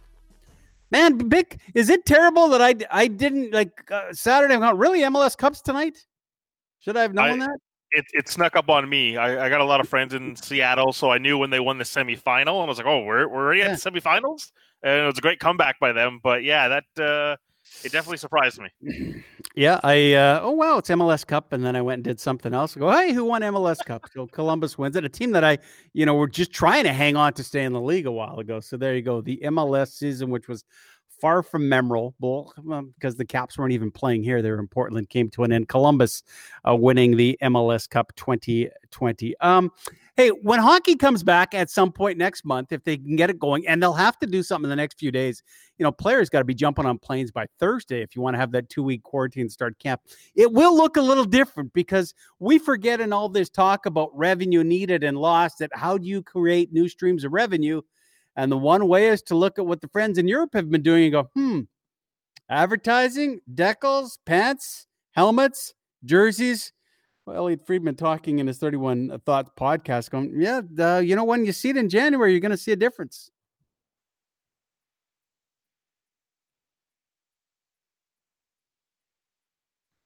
Hmm. Do we have Elliot's clip? Maybe we don't. And I think with and I think the reason they're not going to jersey ads yet is a they want to do it right, and b I think they want to make sure they know what the market is. Like it's a weird market now, depressed market. Sure. So I don't think they want to lock into anything that they look at and say, okay, we misread it or we could have done better. So I think they're going to test it with the helmets first. I know somebody who works in the NBA. They told me, you know, yesterday their team and they're they're um, not a hugely popular team, but they have a couple of popular players on it. Like their jersey patch goes for five million. It's money that you can't yeah. really turn down. No. Bik, uh, there was a time when there were no nets behind the the goalie nets at NHL arenas, and people said, "Oh, you can't do it." You realize, no, it makes no difference now. Now, no one complains. I don't know. Are we going to have one or two people going? I don't like that. It's money. Doesn't make a difference to me. Deckle them all up like a NASCAR if you want. If that's what helps everybody make money, I don't think anybody has a problem with it. it, it- it's just things evolve, things change given the circumstances, and you're, you're always looking to generate more revenue. I I know people are going to argue about it. It's like, oh, you, you got to be traditional. It's like, well, traditions always change. Time were time was there was no ads on on rink boards, and now you don't even notice it. To be honest, I, I barely even notice the ads uh, like built into the ice. It- yeah, they're there, and they just exist. It, it doesn't take away from your fandom. Your it, it won't take away your experience enjoying the sport. It's still a puck on ice, still six v six. You're still going to enjoy it. It just it's a minor thing that I, I think people get overly worked up worked up over. There will be in 10 years from now, someone will find like a 2011 Canucks jersey. Go, wow, that was a clean jersey. they didn't have you, you didn't have all these sports and cannabis shops on the jersey. No, no. But hey, it's revenue, right? You've got to do it. If you can get five, I once heard that Mike Weir, when he won the Masters, was getting five million, just like Elliot said there for a team, just to wear a logo on his golf shirt, right? That's money. An independent contractor, that's money. These guys are looking for money as ownership. Players know that if they create more money, that means they don't have to give as much. They're going, yeah, whatever. Let us know. Especially in this time. Like we're talking Yeah. about economic realities for players and deferrals and escrow payments and all that sort of stuff. You got to create new revenue, and it, it, a minor badge on a helmet, if, if that creates and and you know uncomplicates scenarios for for money discussions moving forward for between the PA and league, I'm all for it. Yeah, yeah, it'll it'll happen. Uh, you know what else will happen? The World Junior Championship. Three of the teams arrived last night in Edmonton, all on the same plane. Not enough room. Had to put the luggage in with them. Didn't sound like it was the five star business class trip that they expected from the International Hockey Federation, but they're there. We'll get into that story, that tournament, and what the Edmonton Oilers will do. They're going to be tough. Are the Canucks tough enough? Mark Spector will join us on the other side. 755 on the home of hockey, the home of the Canucks, Sportsnet 650. A cup of Joe and the Canuck commute. And I think the reason they're not going to jersey ads yet is A, they want to do it right, and B, I think they want to make sure they know what the market is. So I don't think they want to lock into anything that they look at and say, okay, we misread it or we could have done better. So I think they're going to test it with the helmets first. A five star morning on the starting lineup. 802 on this Monday morning. Perry Solkowski, Bik Nizzar. Hope you had a wonderful weekend, everybody. Thanks for starting your week out with us here on Sportsnet 650. Uh, that was Elliotte Friedman just talking about the possibility and it likelihood that we will see ads on helmets and eventually on jerseys. Um, if we get into it, people testing us, and feel free to join the conversation on the Dunbar Lumber text line 650 650. Someone saying, hey, put all the advertising you want as long as you lower the ticket prices. I wish it works that way. I'm not so sure it will, but hey, generate some revenue, and you've got to do something, Bik. And uh, we'll see. We'll see if that's the case. I. It'll be very interesting to see. A once the vaccine is in, how quickly arenas fill up again. If there's hesitance from the public, and do you see anything different? Do we have to go back and kind of start again to to build that um, that economic base that so many people have faced with with what we've been dealing with for the last eight nine months. Yeah, and uh, there's a difference between full capacity, right, and, and you know those those classic playoff moments. You know, everyone's singing along to the anthem or something like that, Mhm. and how many people can you get in to break even for the NHL? And I think a lot of owners are probably looking at it in that realm right now. Okay, what capacity do I need? And we've heard that number be around, you know, 33, 40%. If you can get that many people, okay, economically we can break even and give ourselves that base to start experiencing growth uh, for five, six, seven years and and you know recoup what they've lost in, in this past 12 months. So in the initial, yeah, i- i- it's going to be tough, and I'm curious to see you know when that vaccine comes in, what the rollout plan is for fans to get into the building because I can't imagine they're going to go from zero to full capacity right away. No, not going to happen in that sense. Uh, Jimmy wondering as long as the advertising logo isn't as big as the team logo, like soccer jerseys, he's okay with it. We should mention Okay, too. but soccer logos look okay, soccer jerseys look tasteful to me. yeah. Oh, I, I, it doesn't bother me at all on soccer jerseys. I, No. I, I, I'm just like looking at some jerseys in my closet right now, just old Manchester United jerseys. I can pick out the the logo or the you know the team sponsor, and it, it's it's like a, ta- a time capsule to me. It's like, all right, that's the '97 United season, that's the 02 season. If done well, it can be done uh, quite tastefully. It depends what it is. I remember I was doing a game in Philadelphia, uh, uh, traveling with the Whitecaps, and I had to go like, "What is Bimbo?" Uh, which is a bread company, and that and that was that was the logo. I think it still is on the Philadelphia uh, Unions jersey. So no, it, it can be done the right way. I should mention this. I think in the Canucks Mark Spector is going to join us momentarily. We should say that this is likely the last time we have to talk about Nikolai Goldobin on this station because he's been talked about for two and a half years just released from his KHL team. There's not many places to go. He's got rid of his agent out of this league, goes to the KHL. doesn't work there. Uh, We're not going to follow him when he goes to a Swiss league or the Austrian league. So we'll leave it at that. Goldie let go in the KHL. Guy who would never be let go from anywhere is Mark Spector. And he joins us on what I will just assume is a crisp and cool and lovely Edmonton morning. Spec, how are you? Oh, pretty good, Perry and Bik. It's a beautiful day. I noticed that this morning, and I wondered. Uh, I saw where where CSKA had let Goldobin go, and uh, it didn't say where he was going. So uh, that's never good news. It's, it kind of reminds me of Yakupov out here. He kind of went from Edmonton to you know Colorado to the KHL to another KHL team. I don't even know where he is now, but he's moved three or four times, and all those people who said that there was a great player there. Like I remember hearing people talk about Goldobin. Oh boy, this guy's good, and the Canucks are misusing him. Uh, I wonder where those voices are today, huh? well, no one ever doubted the skill. Sorry, Perry. It, it just no one ever doubted the skill. It, it just it just shows how hard it is to be consistent and great in the NHL. Yeah, you got to play. Like there's more to the game than skill. We we fall for this all the time. I'm guilty too. We all are. We see these flashy, skilled guys, and we go, "Oh my God, put him on the first line." you know, play him next to Better Peterson right now, and play him next to McDavid, and he's not getting a chance because he's on the third line. He's not being furnished with talented players. You know, the Tryamkins of the world and all these guys. I mean, we've seen them, hundreds of them. Robbie Schremp. I mean, I could go on and on. Uh, Linus Omark. You have to. Yeah. Sorry. Linus Omark. Linus Omark. You know, there's every every franchise has that guy. Every guy, every franchise's fans have championed some guy who only doesn't figure out one thing. Like, what do you do when you don't have the puck in your stick? You still have to mm-hmm.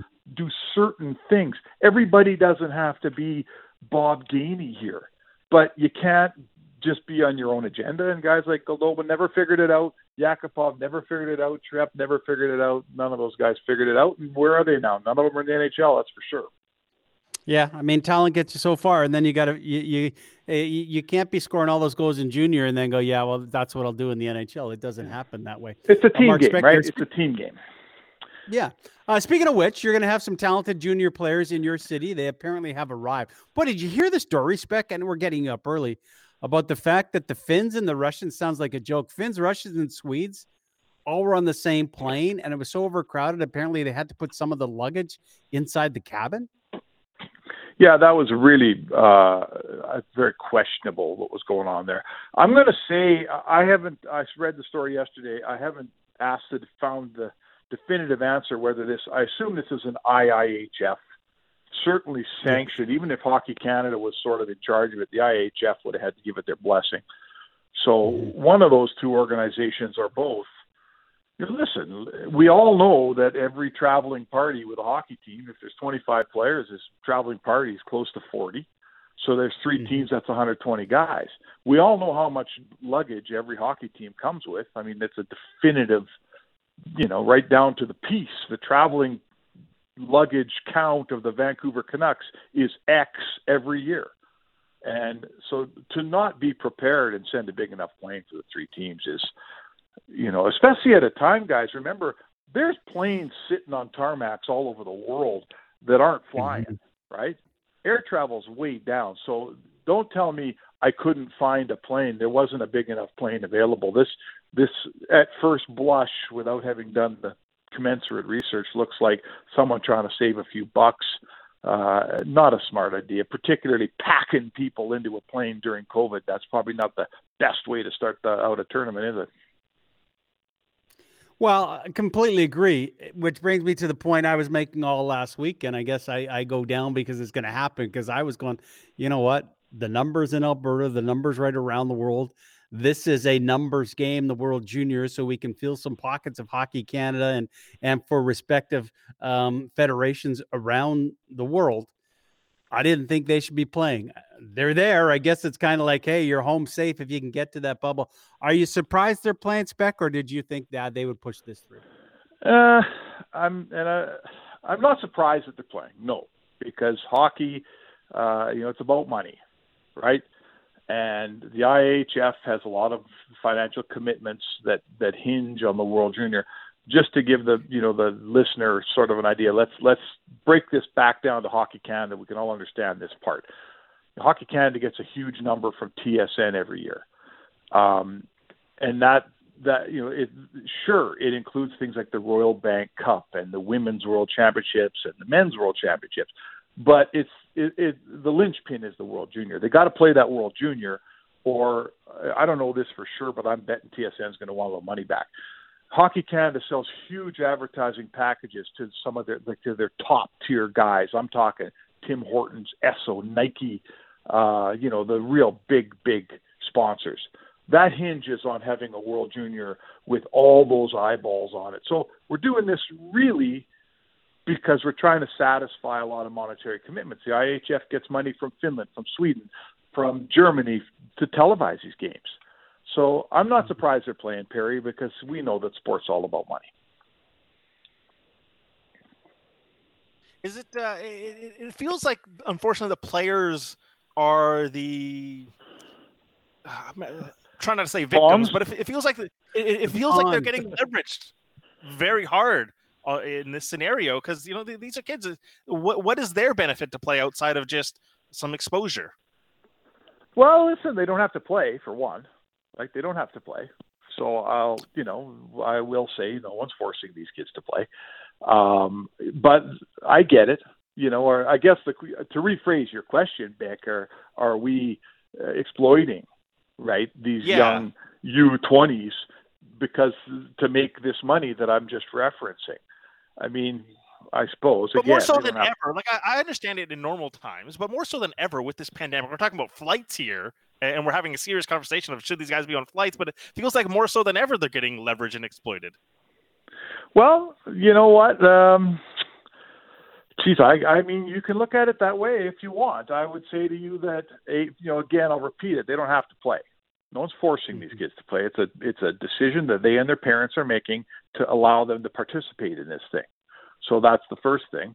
The next thing is, you know, for many, many, many years, a trip to the World Juniors has has done a lot of put a lot of money in a lot of kids' pockets. I give you Jesse Puljujärvi, right? Who's who's had a World Junior that got him drafted fourth overall that probably he shouldn't have gone, and he's you know there's millions of dollars in that for him.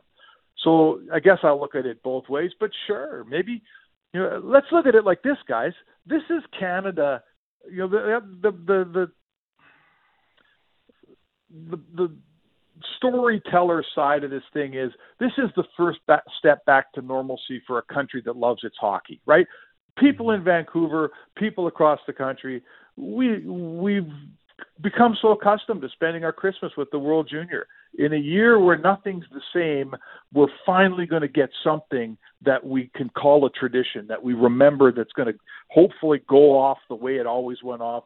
Once they start playing, we don't care that Sweden left four or five guys behind. We don't care if some of the Canadian guys aren't there. We just want to watch the uniform and cheer for the red maple leaf. So, you know, we're that's the the narrative that you'd want out there if you're Hockey Canada. We're bringing you back some normalcy here. Is it going to be, you know, I'll tell you what, if people get sick and uh, or worse, uh, they're going to regret making that decision. But if it comes off clean, we'll look back at this thing as the first step back into a, a hockey winter. It'll be playing the NHL hockey in January, and uh, Bob's your uncle, right?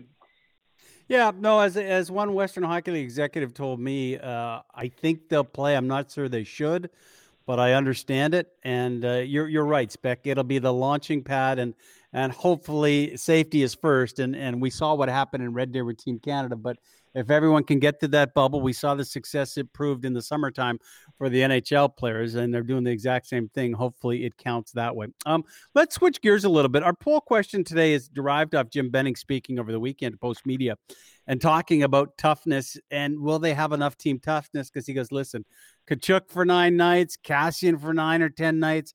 There are some agitators that the Canucks will have to get used to and have to be ready in all likelihood when you're back to back. Well, we, we might see a few more fisticuffs than normal. Um, do you think because of the scheduling, because of the rivalries and the heat that will be generated, we'll see a little more old school hockey, if you will, than we normally would in an 82 game season? That's a good question, uh, and I hope so. You know, I think there's a few things here. you know, familiarity, right? The, the old like let's. We, how long's it been since the Flames and Canucks played eight times? I mean, what year are we going back to, Perry? You know, and Yeah. whatever that year was, I can tell you that it was a lot more violent time in hockey. They did a lot more fighting. The familiarity bred, you know, scraps between between Hunter and Odjick or whoever was playing back then. Uh, but the game's changed so much. You know, the game's changed so much. So I can tell you this. Um, you know, certainly here in Alberta, guys like Keith Tkachuk, uh, Matt Tkachuk, who play a lot. He's not. It, it's not like the old days where you know, God bless Gino Odjick, but he, you know, he would sometimes played in the first line, but he wasn't a first line player, right?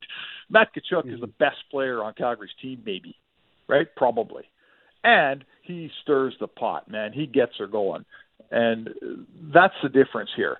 If you're the Vancouver Canucks gone are the days when you have some guy hanging at the end of the bench who can't play but he can fight. That guy's not going to help you today. But you know, Edmonton's coming in with Zack Kassian, who is I'm not sure he's a first line player either, but he may well end up on Connor McDavid's right wing. Uh, Tkachuk is a first line player. He's going to come in and stir things up. So you know what? If if if you let Kassian do whatever he wants all night, that's probably not going to work for you, right? Tkachuk Yeah. gives you no chance. Tkachuk gives you no chance but to respond because he does something crazy and makes everybody have to respond. So I guess you might need a few of those players more so this year than before. It's a good question. What are you uh, looking forward to the most out of this uh, potential all Canadian division? I think just that. Like, let's take a run back at. Uh, I'll take. I'll take a. You know, let's say I'm I'm sitting here in Edmonton. Uh, I'll take a fifth, sixth, and seventh game against the Canucks, maybe eighth, all day long against a game against Arizona, then a trip up to Minnesota. You know, I like seeing those teams. I want to watch the players. I want to see what they got. But why not? I don't mind. I don't mind playing. Let's see this how your poll question unfolds. You know, I'll tell you this: the Battle of Alberta is good now. Like last year, it was a lot of fun. And if Calgary Vancouver gets that rivalry back because they're good teams, you know, Vancouver's a much better team uh, now. Edmonton's, you know, they got their issues, but they're a pretty good team. Calgary's got their issues. They're a pretty good team. I think there's going to be, it's going to be fun. They're battling for points. They're good teams. They're fun to watch. I like watching Vancouver play because they're exciting. And if they get a little emotional and some stuff happens, guys, well, you know what? I'm not going to complain about that. Are you? No, it'll be fun to watch. Uh, before we let you go, you're in a city where the GM job has kind of been a revolving door. Uh, we lost Pierre Lacroix over the weekend. Boy, you know, we, we just had a conversation with Adrian Dater. He kind of forgot spec. Man, Lacroix was a wheeler and dealer with some big names. Eh? He wasn't scared to be to, to be shipping guys out back in a time when you could. No, it was true, and and he. I think what he always understood in Denver was, if he had a winner, he could afford to act like a winner. In that, you know, those were the days. It was pre-cap hockey, so you could trade mm-hmm. away your draft picks every year and bring in, you know, the bring in superstars at the deadline, like the Leafs unsuccessfully did for so long. And as long as he had a good team, he was filling that barn. They were making enough money and they could recycle it, do it again next year because they had the money to do it. The minute that team in Colorado wasn't winning, they weren't earning either. You know, the crowds went right down. So he knew a sexy move when it came time to make it, and he he preyed on the Canadiens right when he made that Patrick Roy trade and Yeah. got the right guy who brought the right swagger uh, and you know they would win cups in Colorado. So listen, we all we're all defined, especially in that business, by our trophy case. you know, I shouldn't say we; they are. And uh, he had his cups, and he made a championship team. Brought in Ray Bourque right at the right time at the end, and give him credit. He was a damn good GM. I didn't know him real well personally because I'll tell you this: he wasn't a great, didn't hang around the media a whole lot but I respect him uh, as a general manager, and people say he was a hell of a guy, and I'll, I'll buy that. Thanks, Bik. Uh, appreciate it. Um, enjoy some hockey you're going to get in your city, and then uh, you know we'll round it up. I would imagine in the middle of January if everything goes the right way. Yeah, And, uh, Merry Christmas, guys, and to the listeners out there. And uh, I can't say I'm not looking forward to watching the puck drop drop somewhere, aren't you guys? Yeah, it's going to be fun. Well, you can go. You can go to an outdoor rink there, can't you? And play a little shinny. Is that available oh, there in Edmonton? Sure. oh, oh, you think? the outdoor rinks are going strong here, boys. Thanks, pal. Stay safe. Happy, uh, happy holidays to you. All right, you too. Uh, there is uh, Mark Spector from Sportsnet covers the Oilers, all things as the World Juniors are set to go. 820, you know, we missed her last week. She was off on holidays, but she's back now as we go to the news 1130 newsroom. Sonia, the budger. That is right. Someone called me a budger. It was it wasn't fun. Spectre was budging on your time slot here. yeah, Yeah. right. What up with that? Yeah, no. Someone called you out at a grocery store or somewhere. You budged in front of Okay, someone. Is that excuse me, what I wasn't the other called out.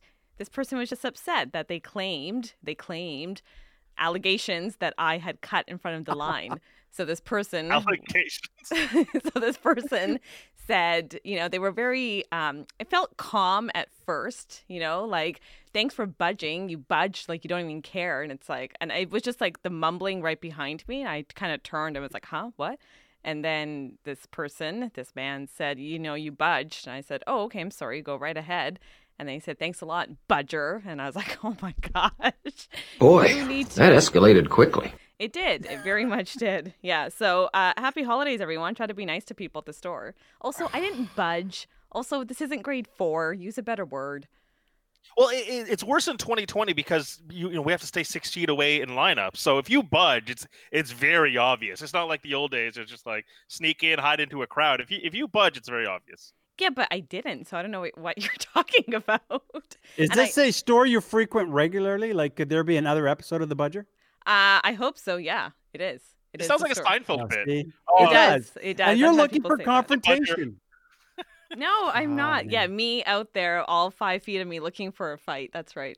Yeah, that makes sense. Yeah, no, I hope I hope I see the budger again. Can really we can do part two of this episode. I would love if someone's listening because, oh my God, that's me. She's talking about. I was the one who called that girl the budger. Great. Text Uh, what's in to going the Dunbar? Lumber text line. Um, okay, so I just broke a story a couple minutes ago. Big White in Kelowna, we have a positive test. There was a big Oh. party with staff members held uh, about two weeks ago. And so testing has been underway since Friday, and testing is going to continue all day today. I just got off the phone with Big White, and I also called uh, Interior Health, and they're like, huh, what? So uh, they're going to get back to me with some details, but uh, testing, yeah, has been underway since Friday. Uh, and this party allegedly was, uh, I think, November 28th is what they said. And about 25 people gathered. And these are people who live uh, in Big White or at Big White. Uh, they work on the mountain, but they don't work for the actual ski resort in this case. So mountain operations are continuing. The season itself right now is not being threatened, but they're trying to do about 80 tests today. They've did dozens on Friday, and we're waiting to get back some results. You just It- it completely kinda underscores broke. this holiday season. Obviously, Oh, oh y- you're like, what are you doing having a party? How What- stupid are you? Like, right? what is this? What is this? Yeah, Like, I mean, now is, you've is the air thin up there? Was it the top? Like, how do you come up with something like that, man? Uh, well, good on you to break the story, but you, you would think some people go, okay, I'll go skiing, it'll be okay. Let's assume that maybe these people are dealing with the public, and I can understand everyone's bored, and if you're up on the mountain, but come on, people. Oh my gosh. I'm bored, but I'm not having parties. Like, come on. Yeah. Yeah, no, don't do that. So the party was two weeks ago, and we're just now getting that one positive, and all it takes is one positive that can infect like a hundred other- people. So, like, come on, you guys. I'm eye rolling over here because what are you doing? And this was exactly Yeah. what Perry we talked about a couple weeks ago was people hear the word BC and vaccine and they're like, "Oh, well, it's coming and let's just hang out." And you're like, "No, no, no. You have to keep following the rules. That doesn't change." So, complacency. Yeah, it's almost like we think the finish line is here. Okay, let's just flip the calendar, and you go, no, like, Yeah, nothing no. is changing in January, February. No, this is the beginning of this, but this is still nine months in the works. Like BC, the vaccines arrived on Canadian soil late last night. They're being uh, distributed in Ontario and Quebec today because those are the hardest hit provinces. BC is going to get about 4,000 vaccines this week. And, um, but this is only 4,000, and that's only for certain people right now. We won't have vaccines widely available to everyone until September of 2021. Like we have a long way to go. So breaking the rules and messing around like this, we're just going to see case numbers spike again. What are you doing? Like, I just. Be smarter. Yeah. Yeah, that would be Hey, great. Balak, do you, Balak, do you have the Law and Order theme? No, we need a new theme song. No, no, Balak, no, hit it with this. Balak, hit the Law and Order. He's panicking in front of me. He's panicking. oh my god, he's crying, you guys. He's so scared. because he's not listening. yeah, exactly. That's Sonia the Budger Aslam. I, I'll take Breaking Budger over Somber Sonia. I don't. Yeah, you know what? I don't mind. Or like Budge, right? Like this is how nicknames are born in sports. Something has to happen when you go. Why do they call you Budge or Budger? Oh, you know, once on social media, guy Budge. I like it. Go Yeah. We got uh, a couple of texts to our 650 650 Dunbar Lumber text line. Yeah. Uh, the Budger always claims ignorance. So yeah. it's, uh, Wow. I, I I'm Wow. disputing your version of the story. I think we need the other person. Okay, side of I feel attacked. Oh. I'm just kidding. No, Gary's saying I'll take a Budger over Party Girl all day long. Yeah, There right? go. There you go. I'm responsible. And you know what? Let's be really clear budger or no budger. I let this person in front of me and I apologized. Oh, I'm sorry if that happened. Go right ahead. So, really, It- I come on. There are good Budgers and bad Budgers, and uh, listen, you're a good Budger. I'm a good budger and I don't party like this during COVID. All right, It's true. we're over Budger time. Oh, we are. All right. Thanks, boys. Thank, thanks, Aslam. Take care. Sonia Aslam, uh, all the news, news 1130, as she said, just breaking a story. Man, uh, a big party up at Big White a couple of weeks ago. Smarter people, you got to be smarter than that. Uh, we're up against it right here. Back with some PS. We'll give you some details and the best deal over the weekend. If we're talking about a dozen, I'd budge in line for this. That's ahead on the home of hockey, Sportsnet 650.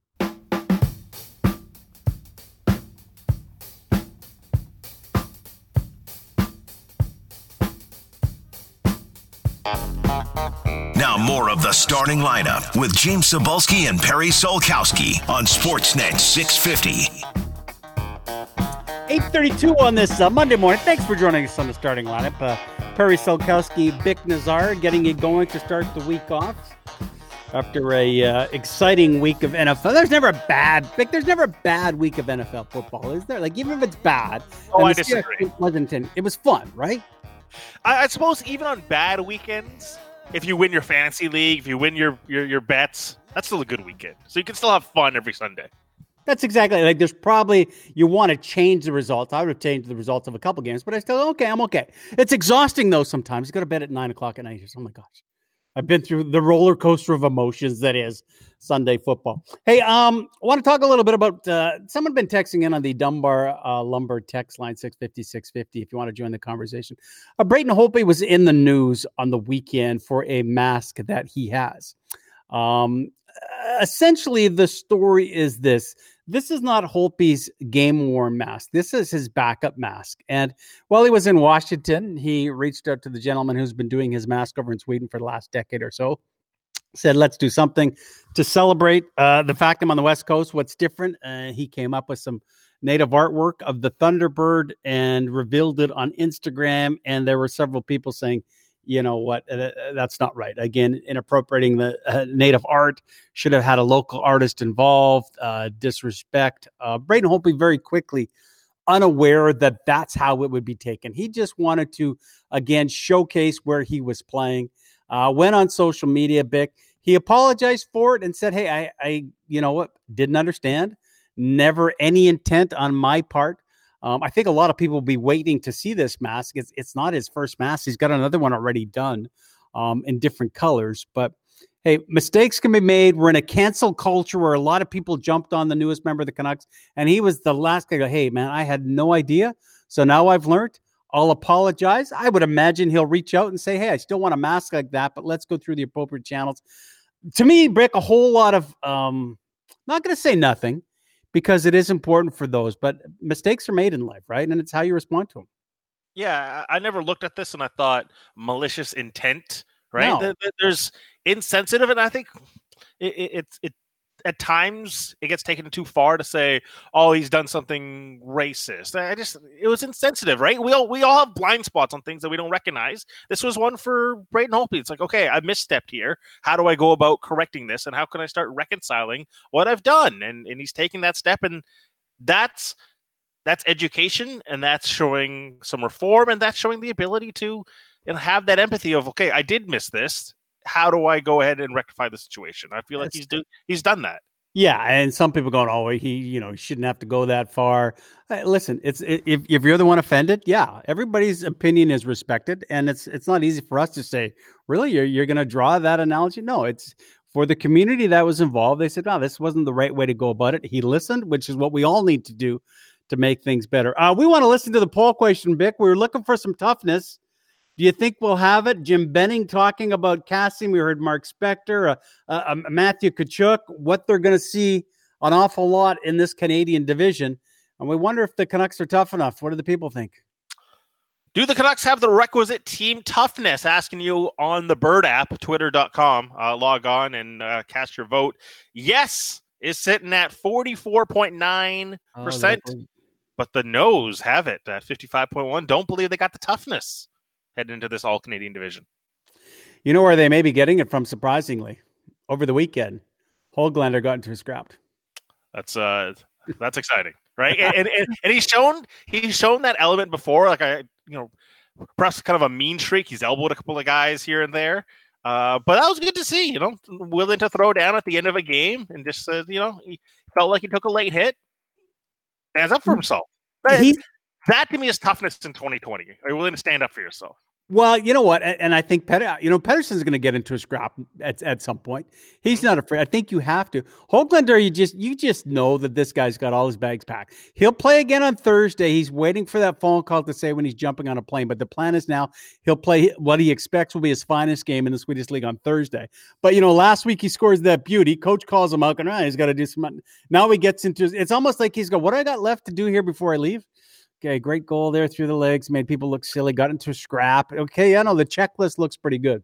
So uh, Nils Hoglander, uh, we'll play feisty. Podkolzin will play feisty. Will they be guys who are prospects that don't show up and get the job done, as we talked about with Goldobin, uh, is finished in the KHL, or will they fulfill their promise? I think the latter for these two coming. By the way, uh, if you're Travis Green, you're loving that clip. Oh yeah, like, okay, that's that sort of compete level I want to see, and as as exciting as some of the highlight reel goals that he's he's scored are, some of the plays he's making to get to the net. That's the stuff that I look at. And it's like, oh man, he's he's he's fighting through contact. He's getting there. That's the stuff that's exciting to me. They're doing it against men, right? I mean, you, yeah. you 28, 29 year olds. It's not like it's a, it's a bunch of teenagers that they're going up against. We'll see that with Podkolzin at the World Juniors, but no, they're who knows if he didn't scrap some 28 year old to go in. That that took a lot of guts. So now you're right. Travis Green's probably Oh, that's funny. Good for him. Uh, that is not any BS. That was PS. That's the real deal. Let's get into more of that right now. He always tries to be ahead of the game. Harry was in front. Finding stories that matter. Sort of. We call BS. You want answers. I want the truth. It's not BS, just PS with Perry Solkowski. Sometimes the line are blurred. PS, BS, what is it? You watched the football game in Seattle yesterday. You saw the final score. You thought it was a laugher. You thought it was a Seahawks win. Ah, no, think again. Have a listen. All right, let's look at this logically, okay? Okay. Okay, okay. only a really bad team would only score three points in a football game. And the Jets are the greatest team ever. So something's not adding up here. You see, the whole house of cards collapses. Long story short, the Jets are going to the Super Bowl. That's a promise. Place your bets now, people. Oh, thank you, New York Jets, for only scoring three, so that Saturday Night Live skit worked even better. They did a big spoof on Jets fans and the uh, election going on. We've got we've got 50 million signatures that say the Jets are perfect this year, that they haven't lost. Fact is, uh, it's not BS, Bik. Man, that's an awful football team, as bad as I've seen in a decade in an NFL uniform. You love to see life imitating art. That's so funny that they scored three points literally the day after. But yeah, they are so bad. Put them in the conversation with the Lions and the Browns, and it feels like we're seeing 0 16 teams with more frequency now. Well, yeah, they've got the Rams, they've got the Browns, they got the Patriots on the last day of the season. You wonder if they can find their win. At this point, you root for them to be terrible and put up the goose egg. Hey, P.S. Now, Brady Leman is an Olympic champion and he needs some help. help. I need somebody, help. not just anybody. Help. You know, I need someone Such is the obscurity that our Olympic athletes toil in. Leman won a gold medal in ski cross in 2018, and he went to social media uh, looking for an opportunity for corporate Canada. Said a great ambassador looking for a brand equal parts global visibility and national pride. Humble, hardworking Olympian. Man, you're a gold medalist in Canada in ski cross, and times are tough all over the country. And those who are going to take the hit are Olympic athletes. We're going to have some getting to Tokyo for, or Beijing rather, for the summer, Tokyo for the summertime, Beijing in two years. But there's Brady Leman, Bik, going, hey, man, you want a head sponsor there? You want to put something on my headband? I could use the money. It's going to be tough to find right now for some of these athletes. I might have to uh, check my couch cushion and see if I can get my name on there. Right, that'd just be good branding for me. At Big Sis50, just just right there for my Oh. Twitter handle. That'd be great. I, I can probably get a thousand new followers out of that. I'm telling you right now, let's let's get all of us together and see what we can do. So he's rocking some Sportsnet 650 stuff. Hey, a PS, if the shoe fits, wear it. But if you stop a guy on third down, don't throw it.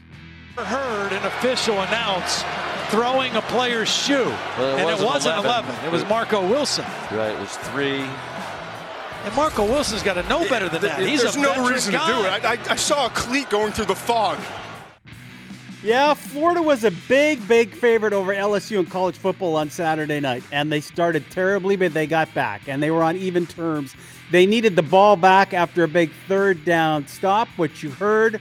Player lost his shoe from LSU. He was tackled, shoe was lost. So what does the Florida Gator do? He picks it up and he absolutely chucks that thing 25 yards downfield, going, Yeah, we stopped you. We're getting the ball back. You're not beating us. 15 yard penalty. Drive continue. Lee kicks a go ahead field goal. Florida can't tie it. They miss theirs late. Throwing his shoes, costing that school a nice big bowl appearance. Likely not in the championship playoffs. Man, how does that kid live that down?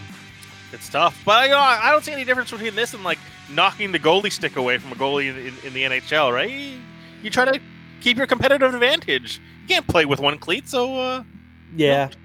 try, try to win where you can. Bill Belichick would applaud it. It's like he's always The competing. emotion. Yeah, the emotions of it all, though. You feel bad for a kid who's going to be walking around campus and everyone, oh man, you did that. Uh, hey, P.S. When something is so good, you just can't do it once. You're crazy. You're good because you fell, you fat pig. Have another go night. Have another go night. I will, I don't mind. I'll have another donut or 12. We always find you all the facts, all the culture goods. I found this on Saturday because it was the 12th day of the 12th month. Krispy Kreme decided to give away 12 donuts for $1. How good is that? $1 gets you 12 Krispy Kremes. They did it Saturday. It was so popular. They said, you know what? Why don't we try this again on Sunday? I know it doesn't work out the 13th and the 12th, but that's okay. So they did it again. Lucky 13, 12 for one. Bik, 12 donuts in front of you right now as we near the end of the show. How many over under? I would say is six. Oh, take the over. I, I could probably Really? do, I could probably do eight in a sitting. It, it wouldn't be pretty to watch, but I could probably do eight in a sitting. If I really competed, nine. Those Krispy Kremes are kind of like uh, um, cotton candy. Like you don't have to chew that hard on the Krispy Kreme. like there's some donuts you got to work at. Krispy Kreme though, those they've, they've got a meltability to them. They're they're made for efficiency. Yeah, yeah. And I'd then give at, you at thirteen, isn't isn't thirteen the baker's dozen? Isn't that why they do that? Yeah. So there Yeah. you go. Baker's dozen. There you go. Not uh, not just PS, everybody. Some BS in there too. Love the Jets. Hey, 844. Uh, we'll wrap things up. Scotty Rintoul ahead on a rainy Monday morning. Let's hope it stops. But I look at the weather forecast. They say it will continue for a while. You'll keep your spirits up right here on the Home Hockey Sportsnet 650. This is the starting lineup with James Cybulski and Perry Solkowski on Sportsnet 650. 849, Scotty Rintoul show is up next. Uh, Bik and Perry with you uh, all week long here as we wrap some things up. Hey, Bik, you know, one thing I wanted to mention Soccer Canada coming up and uh, supporting a couple of young people from Greater Vancouver as uh, Jordan Huitema and Alphonso Davies have been the a couple for a while. I might have been involved in their first date at an event where Alphonso brought her, the Whitecaps man. I go, really? All the people to bring, you bring the one teenage soccer player that's getting more hype than you. Uh, but you, you know what happens? You, you post on Instagram, and as is the case, uh, there is a lot of um, some terrible things said to them uh, racially about them, and they just uh, sent pictures of each other back. And that's, you know what, we've got a lot of really smart youth from this country, and they are two of them. That people are people, and and good on them uh, to handle it in the situation that they did over the weekend. They are shining examples, taking the high road. I, I will say, and uh, yes, good on Soccer Canada, but like we're at a stage where it requires more than statements, Yeah. right? And, and that's what I'm looking at moving forward. I- I- It's like you just said it there. It's like, oh, you know what happens. It's like it's, it's sad that we know what happens. Yeah. Yeah, it is. But I mean, look at look at what happened at the Champions League last week, right? I, I love the you can talk the talk, but for for for the game and the players to walk out because they're going, really? That's how you're referring to us. So, you know, and you're exactly right, because statements are something that they handled problems with 30 years ago. Mhm. Oh, let's put out a statement. No, uh, you need to be acting. And there's a lot of athletes that are just going, this is how we'll handle it. If you're not going to treat us appropriately, um, you know, the actions that we saw on the pitch. And for the, these two young Canadians just to go, well, you know, say what you want about us. That's not going to change our way. So um, We're still going to be us. yeah, and, and and listen, that's all you want. That's all we got to teach people. It doesn't just just be yourself and be kind to people, and you're fine. So, um, And, and by on- the way, it's great that you brought up the Champions League match because, like, historic moment, all that sort of stuff. But it felt normal, right? It felt like, oh yeah, you shouldn't do this, and both teams supported walking off the pitch, and that it felt totally normal. Let's come back tomorrow and play it again. It's no big deal, and it felt normal, and that's how it should be moving forward. If you if you're gonna do something, prepare for the consequences, and players are gonna walk out on you. I wonder this, Bik. It did feel normal, but it you, you did wonder. You know, you didn't have sixty thousand people there, so unfortunately, Yeah, if you do the math, and if you've got sixty thousand people there, unfortunately, as we see by social media comments to Jordan Alphonso, you might get uh, you know twenty five thousand of them going. Are you kidding me? Just play the stupid game, and it might even get worse. So I do think the situation of no one there, they look at each other as competitors and go, you know what? We're, we're, we're gonna you know we've been we've been talking the talk now we're literally gonna walk the walk I Now I do wonder though if, if that sets the precedent, right? We saw with Landon Yeah. Donovan's team. We see this Yeah. here now. If moving forward, somebody finally did it, right? Someone walked out of a Champions League match. Think how massive that is. If from now on everyone just says they've done it before, we can do it now, even if there's sixty thousand fans in, in the building. Oh no, I, I- I hope you're right. I, I hope now they don't think, okay, well, we can't do this. No, we've done it before, and it doesn't matter if there's fans in there. We'll let the business part of it. They can figure it out with TV stations and sponsorship and all that, and when we can play again. But we are not playing under these kind of circumstances. And, and you're right that you need to have everybody step up and do exactly that. So, uh, you know, one of the things that happened over the weekend, and the two of them coming out and and certainly uh, taking the high road and not going to change um, exactly who they are. Um, well, now you know what, pal. We're done, so you can get those Krispy Kreme donuts. Uh, they'd be 24 hours old. I don't know how many you'd wolf down, but uh, you know, you worked up an appetite over the last three hours. No, I got to stay fresh. Uh, getting ready for noon. Uh, Yeah. Myself and Sat Shah with uh, Football Central. It doesn't. What do you, What should I be doing tonight with that Baltimore Cleveland game? Uh, avoiding it, I think. It's, it, if I you're looking to make a pick, it's, you know, sometimes you just got to avoid it. Yeah, eh, but I can't. I'll I'll, I'll do something. I'm All right, really quickly here. Okay, hang on. Let, uh, let me just bring up the line here because I think I last saw it. It was at two points for the Ravens. If you're gonna make, oh, it's at three now. If you're gonna make a pick, it's gonna be the Browns. I'm probably Yeah. on the Browns. Actually, now that's at three. And tell, just just so you can tell Sat that I'll I'll take the Browns. I'll ride with his team There we today. go. Nice job, Bik. We'll do it again tomorrow morning. Thanks very much for listening, everybody. Scotty Rintoul Show is next. Have a great day on Sports on 650.